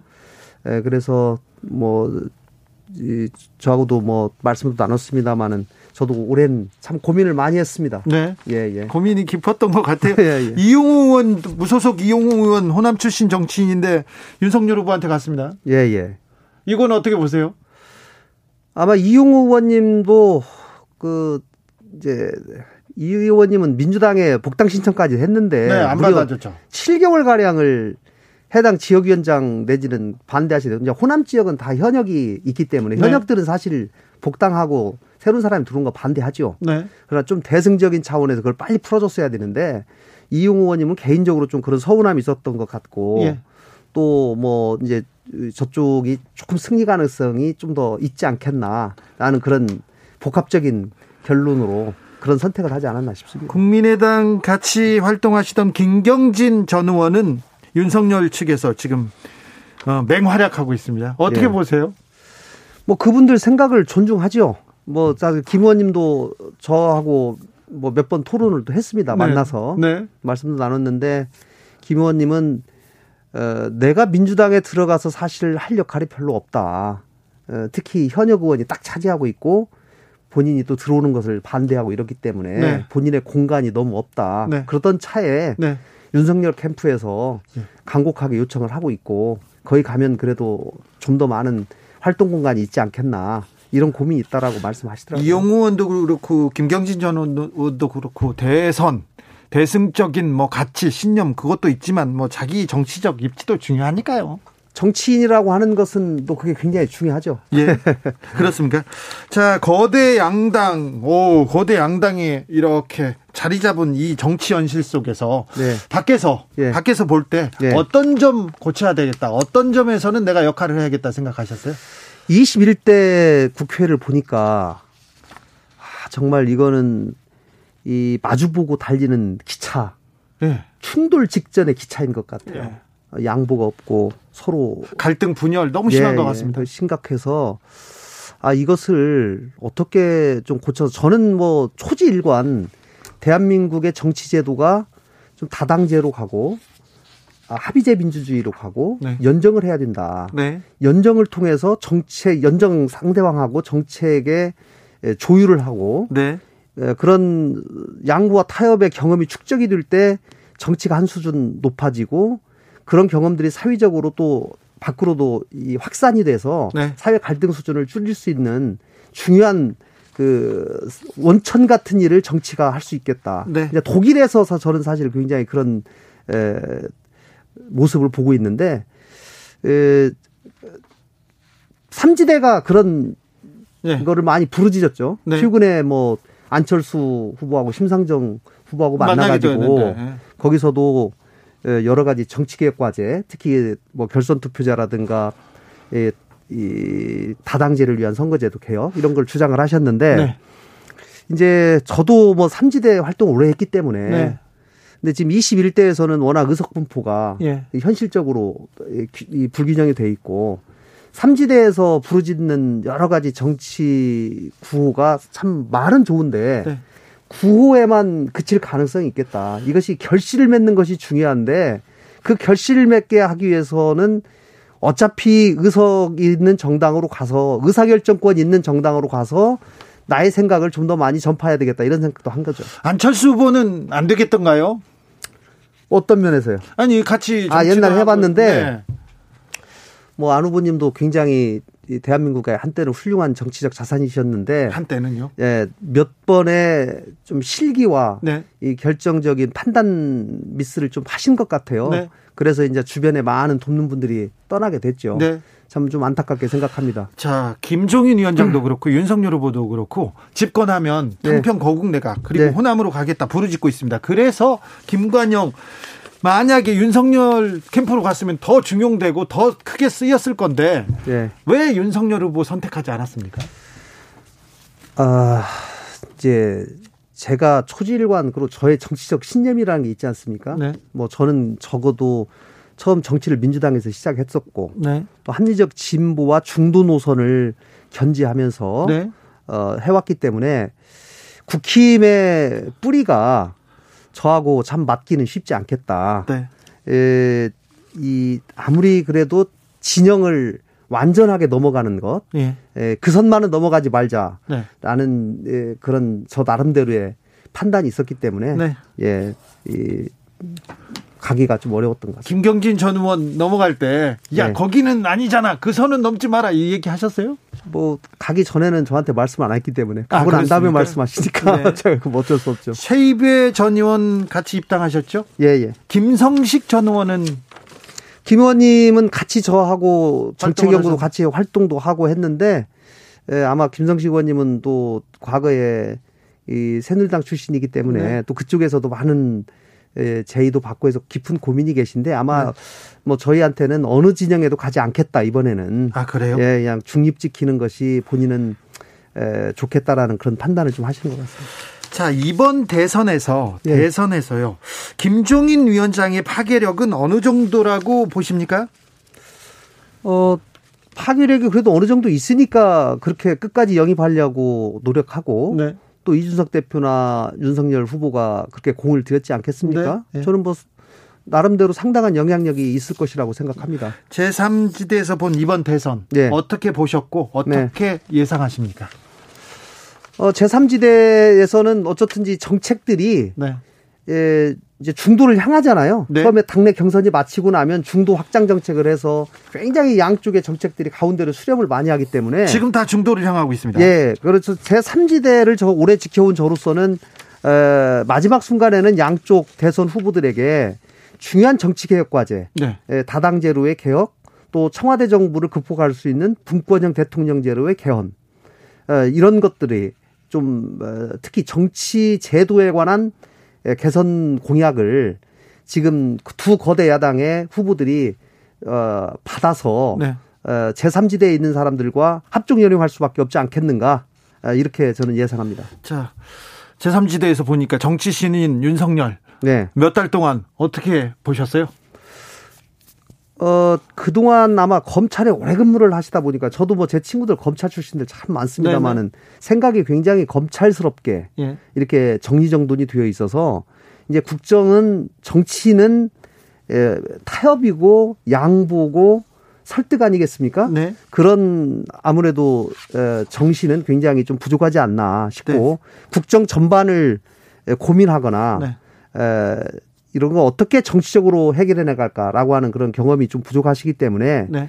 에, 저는 앞으로 대통령이 되었을 때 에, 그런 부분에 관한 판단 능력에서 상당히 좀 문제가 생길 수도 있다라는 좀 걱정을 하게 되는 거죠. 네. 이재명 후보는 어, 대통령을 잘 하실까요? 이 후보님은 뭐, 뭐 많은 분들이 도덕적인 여러 하자도 말씀하시잖아요. 저는 뭐 그런 거 뭐 인정하고 그러나 이제 두 분 중에 한 분을 골라야 된다면 이재명 후보는 오랫동안 어 본인의 의지에 의해서 네. 어려운 환경을 극복하고 살아왔고 또 국회의원도 두 번 출마하셨고 또 시 성남시장 두 번 경기도지사 어쩌든지 정치적인 경험을 현장에서 네. 상당히 했기 때문에 국민과의 공감 능력 면에서 굉장히 저는 뛰어나리라고 생각하고 네.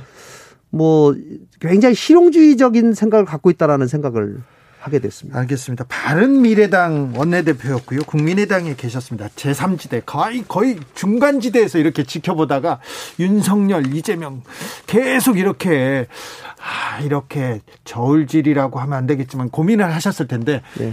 자 이재명을 택한 가장 결정적인 이유는 뭡니까? 저는 민주당을 지지하다가 마음 떠난 사람들에게 네, 정확하게 알려주고 싶어요. 네, 왜 민주당을 지지하다가 떠나게 되었는지, 예, 그럼 그 사람들의 마음을 되돌리려면 어떻게 해야 되는지, 네, 이런 얘기를 민주당 안에 있는 사람들은 아무래도 주관적이기 때문에 네, 에, 객관적으로 얘기 못 하고 그 진영 논리에 빠져서 제대로 쓴소리를 못 하는데 어, 쓴소리 제대로 하는 김관영이 되고 싶어서 이재명을 택했습니다. 그렇습니까? 예. 그러면 김관영이 쓴소리하면 이재명이 그리고 민주당이 달라집니까?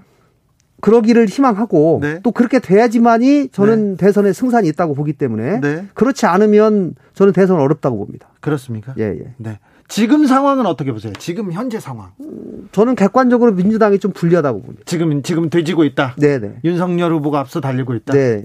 그러면 어떻게 그러면 어 표를 마음을 바- 그 민심을 바- 가져오실 겁니까? 어, 이 정부에 가장 실망한 것은 부동산 정책, 네. 또 내로남불, 네. 뭐 이런 거라고 보고요.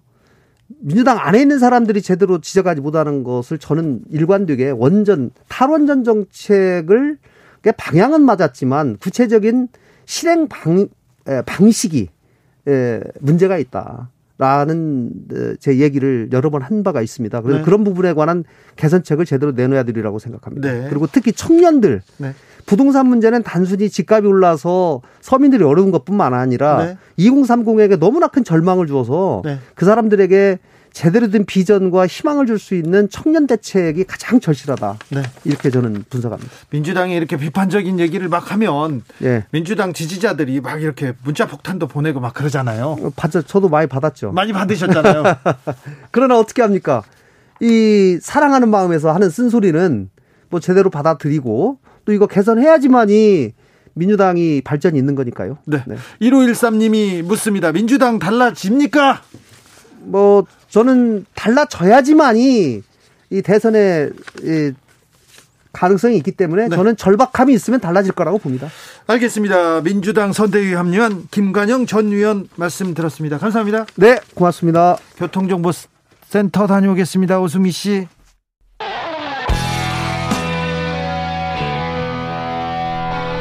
스치기만 해도 똑똑해진다. 드라이브 스루 시사 주진우 라이브.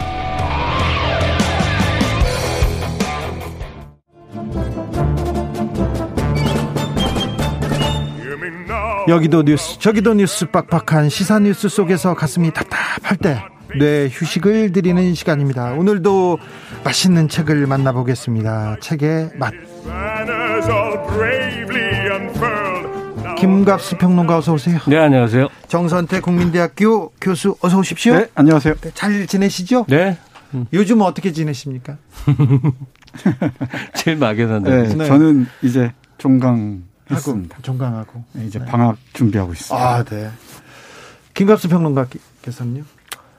어, 나는 개하고 뭐 산책하고 또 그 얘기 하시려고 별도의 우주 공간에 있는 것 같이 네. 약간 현, 그러니까 그 전에는 일 때문에 왔다 갔다 했어요. 방송사를 왔다 갔다. 네. 근데 그게 이제 줄어들고 그러면서 약간 그 왜 장기 수형하는 그, 그 수감자 있잖아요. 네. 딱 그 기분인데 그게 나쁘지가 않네. 그래요? 어, 그게 독자적인 공간에서 별도로 존재하는 그 독립감이 있어. 네. 난 괜찮아요. 아, 우리 학생들도 어제 종강 그 소감을 얘기하려고 그랬더니 코로나 덕분인지 혼자 이- 혼자 머물 시간이 많으니까 네. 책을 많이 읽었다고. 아, 네. 그 어, 혼자 있으면 또 고민, 네, 네. 고민하고 사색하게 되죠. 사색하고, 네. 네. 네. 확실히 그 영향이 아니 코로나. 블루라 그래서 이제 혼자인 상태에서 음. 우울증이 잠깐 오는데 음. 그걸 넘어서서 그래요. 그걸 넘어서면 그 다음에는 네. 그, 굉장히 인생이 그걸 못 넘으면 어떻게 합니까? 그 그러면 진짜 우울증 괴롭지. 헤어나기 힘들죠. 네. 그 방, 방법을 아마 찾으셔야 될 것 같아요. 주진우 씨가 우울증 걸린 거 아니에요? 아니요, 근데 아니요. 바쁘잖아. 네, 저는 네 지나가겠습니다. 박은하님, 와 좋아하는 분들 납시오. 예, 저의 최애 시간이기도 합니다. 5217님, 아 교양 쌓는 시간이네요. 그렇습니다. 책의 맛 오늘 맛볼 작품은 BTS와 철학하기입니다. 이거 김갑습 선생님께서 고르셨죠? 네, 그렇습니다. 네. 예. 네, 전문 분야 나왔습니다. 자, BTS와 철학하기 김광식 작가의 작품입니다. 교, 교수님이 어떻게 BTS하고 철학이 가능합니까? 이게 이제 의미를 확장하는 게, 어, 비평가라든지 뭐 이런 건데, 이 김광식 교수, 서울대 교수죠. 네. 에, 독일에서 이제 인지철학 전공하신 분이고, 이분이 이제 김광식의 철학 카페라고 그래서 대중화 작업도 하는 분인데, 네. 요번에 BTS의 노래와 어, 우리가 아는 이 철학자들의 여러 이디엄, 개념들을 결합해서 해석을 한 건데, 네. 야, 뭐, 노래 들으면서 철학까지 하냐 이런 생각 할 수 있잖아요. 네. 근데 이제 한두 가지 좀 생각해 볼 게 있는 게 제일 첫 번째는 BTS 관련해서는 우리가 여러 보도를 접하지 않습니까? 네. 그러면 뭐 전 세계 호주의 어떤 소녀, 뭐 독일의 어떤 청년, 나이지리아의 어떤 아이, 뭐 전 세계에서 공통적으로 내 삶에 어, 구원이 됐다, 뭐 의미를 굉장히 많이 얘기합니다. 즐겁다는 다음 단 다음 단계. BTS 노래를 듣고 신이 나요. 보다는 의미를 찾는 얘기를 무척 많이 하는데 이거는 어 대중음악 지금 좀 드문 일이거든요. 예. 다시 말해서 BTS의 음악이 특히 노랫말을 통해서 전달하는 뭔가 깊이의 세계가 존재한다는 얘기예요. 예. 근데 이게 맥락을 좀 찾아보면 어 저도 일생 동안 이제 한 사람만 좋아한다고 만약 찾으면 밥 딜런을 제일 좋아하는데 네. 제가 이 책에서도 읽었고 미국인에게 직접 듣기도 한 얘기인데 밥 딜런의 노래 가사들은 이게 뭐다라고 딱 한마디로 안 떨어진대요. 네. 근데 이게 시가 그렇거든요. 예. 뭔가 이 의미의 파편들, 느낌의 파편을 막 던지고 있잖아요. 그러니까 BTS의 노랫말을 접한 사람들이 다 그런 혼돈에 빠집니다. 이게 어, 우리가 아는 일반적인 가요의 노랫말하고는 좀 이 체계가 달라서 뭐, 뭔가 어떤 코어 핵심이 있는데 그걸 막 말을 던지거든요. 네. 그래서 김광식 교수는 자기의 철학적 어, 그 뭐라 그럴까 발상 지식 이걸 토대로 어, BTS 유명한 노래 하나 하나 한 열 몇 곡을 들어서 해석을 한 거예요. 음. 근데 이 책에 아주 좋은 그 이제 미덕은 뭐냐면 처음에 서론이 들어간 다음에 각 노래를 자기 말에 그 얘기해 주세요 말로 우선 풀어놓습니다. 네. 피땀 눈물 그러면 뭐라 뭐라 이렇게 이 노래는 무슨 얘기야 이걸 말로 풀어주고 그 다음에 이제 철학적 성찰과 결합해서 이렇게 나가죠. 네, 저도 BTS라면 할 말이 많습니다. 아 그래요? 네, BTS 사건이라고 얘기할 수 있을 것 같은데 네. 그 사건을 우리가 당하면은 이 해석을 하고 의미를 부여하고 해야 될 거 아닙니까? 네. 근데 우리는 그걸 잘 못했던 것 같아요. 예. 이 외국에서 오히려. 이, 이 네. 사건을 분석하고 어떤 의미를 부여하- 부여하고 맥락을 잡아가고 그랬는데 이 김광식 교수의 이 책은 철학자의 관점에서 BTS 사건을 예, 해석하고 거기에 특- 일정한 의미를 부여한 것 같습니다. 그래서 이 BTS를 아, 감상할 때 또 즐길 때 여러 가지 여러 포인트가 있을 수 있죠. 그러니까 이 뮤직비디오를 본다면은 그 뮤직비디오의 예술성에 주목할 수도 있고 네. 또 춤에 주목할 수도 있고 또는 그 가사에 주목할 수도 있고 또 음악에 주목, 주목할 수도 있는데 이 책은 주로 가사에 주목해서 이 가사가 철학 적으로 어떤 의미가 있는지를 이 니체부터 시작해서 네. 보드리아까지 이 다양한 관점에서 의미를 부여하고 있습니다. BTS 노래가 철학적으로 다가왔다. 저도 그런 적이 있는데요. 봄날이라는 노래 음. 네. 첫, 첫 문장이 나는 우리가 밉다예요. 나는 우리가 밉다. 그러면서 어, 얼굴 보는 것조차 힘들어진 우리가 여긴 온통 겨울뿐이라면서 8월에도 겨울이 와. 네. 너무 보고 싶다고 그렇게 얘기를 하는데 어?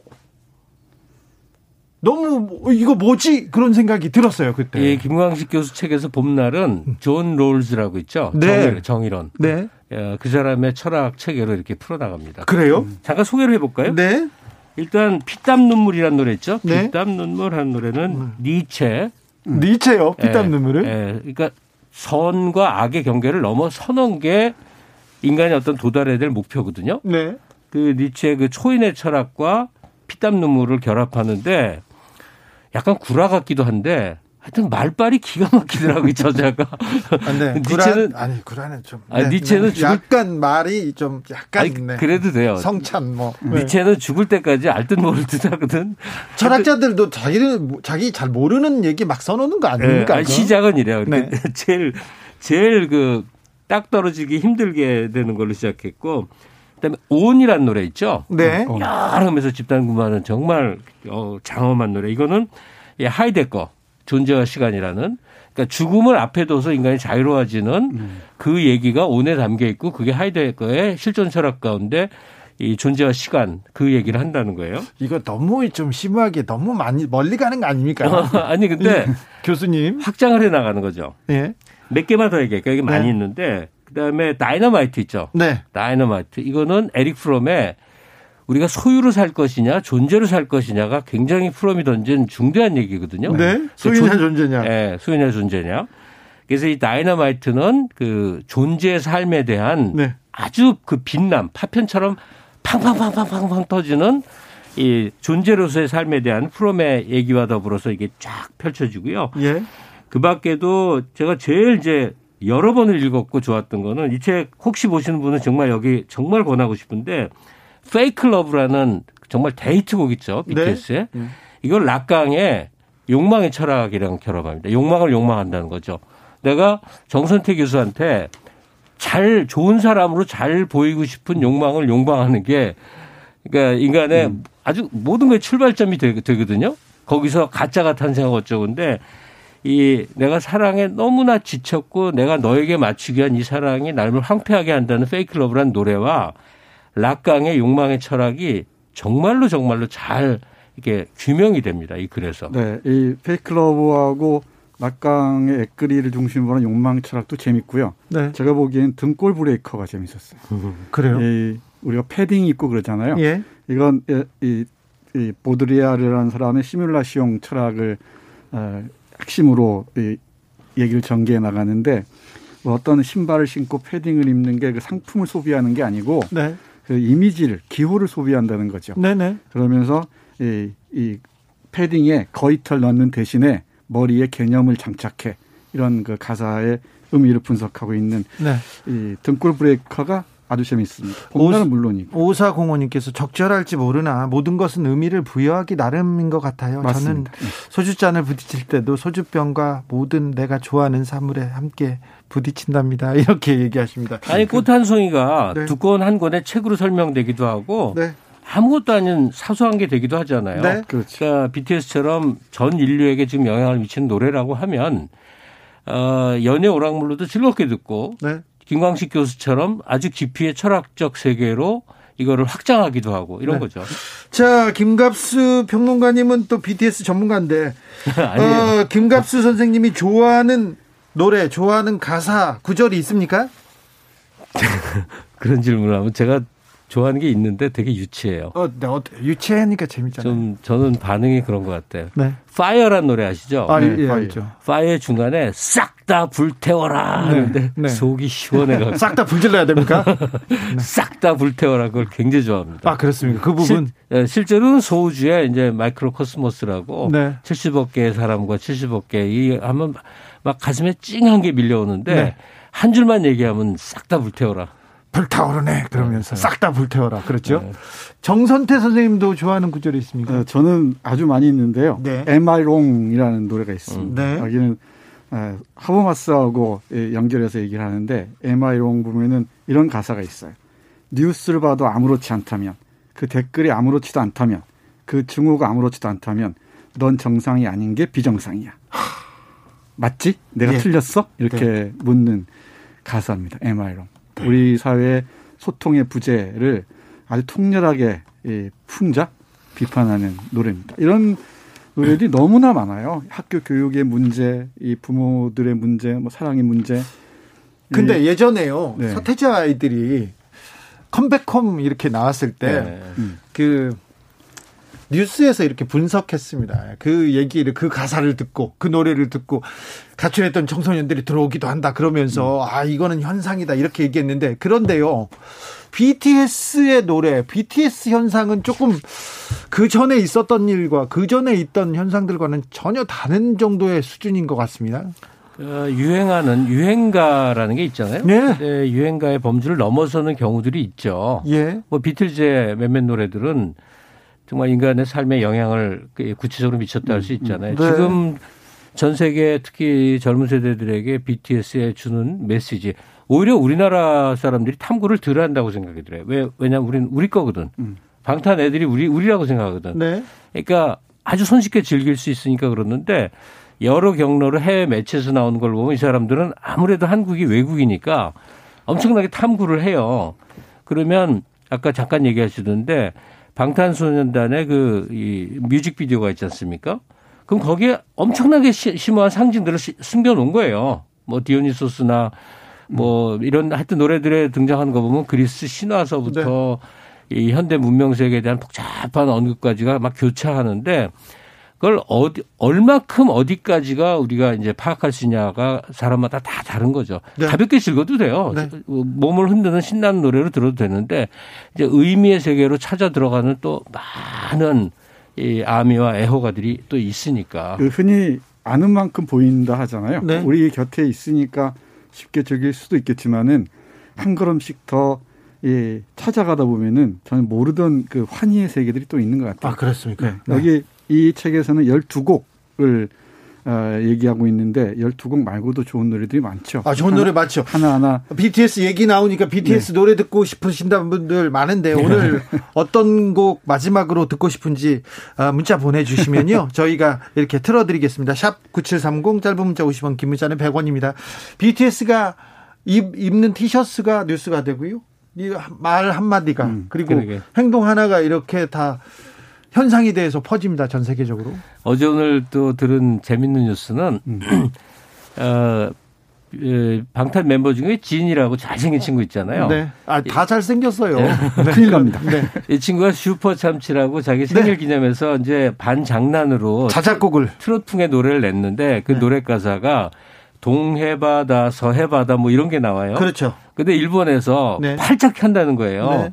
왜 동해바다 저 저 왜 동해바다냐? 일본해 아니고 일본 해가 아니고 네. 이래갖고 어 세계 그 이렇게 토론 레딧 같은 토론 공간에서 논박이 막 붙었대는데 압도적으로 어, 동해에 대한 지지 글이 많다는 뉴스입니다. 네. 네.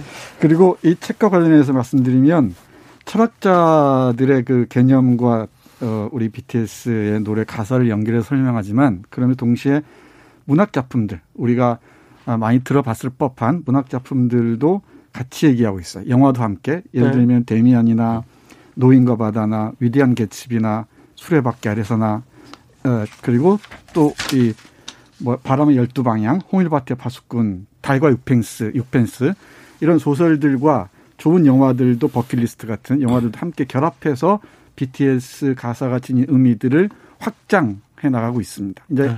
이 책을 안내 삼아서 BTS 노래를 들으면은 12곡만 꼼꼼히 들어봐도 보이, 보이지 않던 게또 들리지 않던 게 보이거나 들릴 수도 있을 것 네. 같아요. 그러니까 BTS를 소재로 한 철학서라고도 할 수 있거든요. 네. 근데 이 책의 미덕으로 조금 하나 꼭 보태야 될 음. 얘기가 그 뭐냐면. 그, 근데 김 선생님, 네, 네. BTS 이름으로 이렇게 좀 팔아보겠다 이렇게 이런 책 들이 많이 있지 않습니까? 솔직히 음. 말해서. 네, 네. 그 근데 이 책은 그런 책들하고는 그냥 그 아예 달라요. 수준이 다릅니까? 네, 좀 달라요. 네, 그러니까 여기 지금 보드리아린이 들레즈니 뭐 하버마스 락강 프롬 이게 다 어마어마한 사람들인데 네.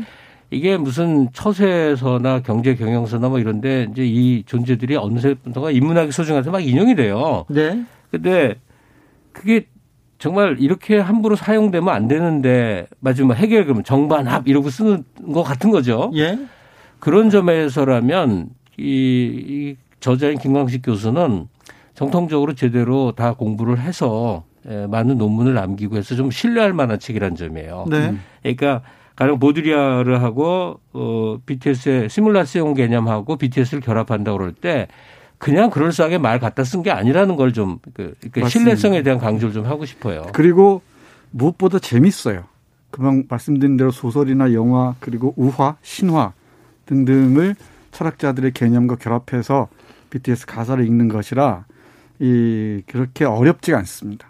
그리고 이 지적 호기심을 어, 충족시키기에 충분한 어, 책이라고 저는 생각을 합니다. 물론 어, 조금 아쉬운 건 너무 정형화되어 있다는 것, 그 전체가 열두 챕터가 네. 똑같은 그 구도와의 기하학적으로 짜여져 있어요. 그게 아니라 학자여서 네, 이게 의도한 건지는 모르겠지만 어, 자유롭게 쓰기에는 좀 네, 그게 조금 저로서는 아쉽긴 합니다만. 네. BT, BTS, BTS 팬이라면 이렇게 좀 음.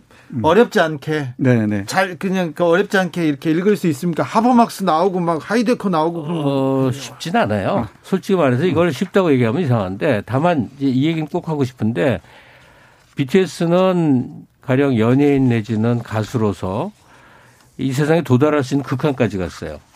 그다음에 뭐 팬의 수에서 매출에서 많은 걸 놀래켰어요. 네.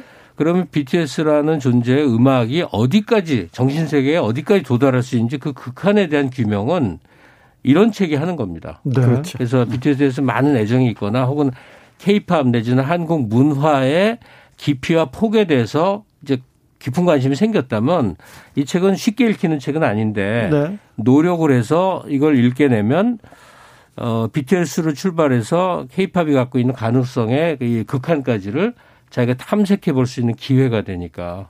네. 아울러 어. 말씀드리면은 우리 곁에 있는 것, 가까이 있는 게 귀한 줄 알아야 되죠. 네. 우리는 그걸 잘 모르는 것 같아요. 우리가 성취하고 있고 우리 문화가 열어가는 그 새로운 세계에 대해서 의미를 부여하고 자신감을 가질 필요가 있죠. 네. 네. 네. 한국 문화의 힘. 네, 너무 가까이 있으니까 저게 저게 뭔데? 그러니까 네. 김치를 너무 자주 먹다 보니까 김치가 뭐 어때서 뭐가 이, 이 어, 세계적으로 위대한 음식이라고 하지 이런 것처럼 네. 곁에 있는 게 소중하다는 것 있을 때 알아야죠. 알겠습니다. 한국 문화의 힘, BTS 힘, 미래. 어 너무 놀랍고요. 그리고 또 어떤 미래가 펼쳐질지 궁금합니다. 김상민님 이런 지적인 방송 처음입니다. 아 그러셨어요? 아 네. 책의 맛이었습니다. 김갑수 선생님 그리고 정선태 선생님 두 분 감사합니다. 네, 네 고맙습니다. 1325 김종현님, 용기내자 솔바람님 신청하셨습니다. 봄날 들으면서 주진우 라이브는 인사드리겠습니다. 오늘 돌발 퀴즈의 정답은 한 명이었고요. 저는 내일 오후 5시 5분에 돌아오겠습니다. 지금까지 주진우였습니다.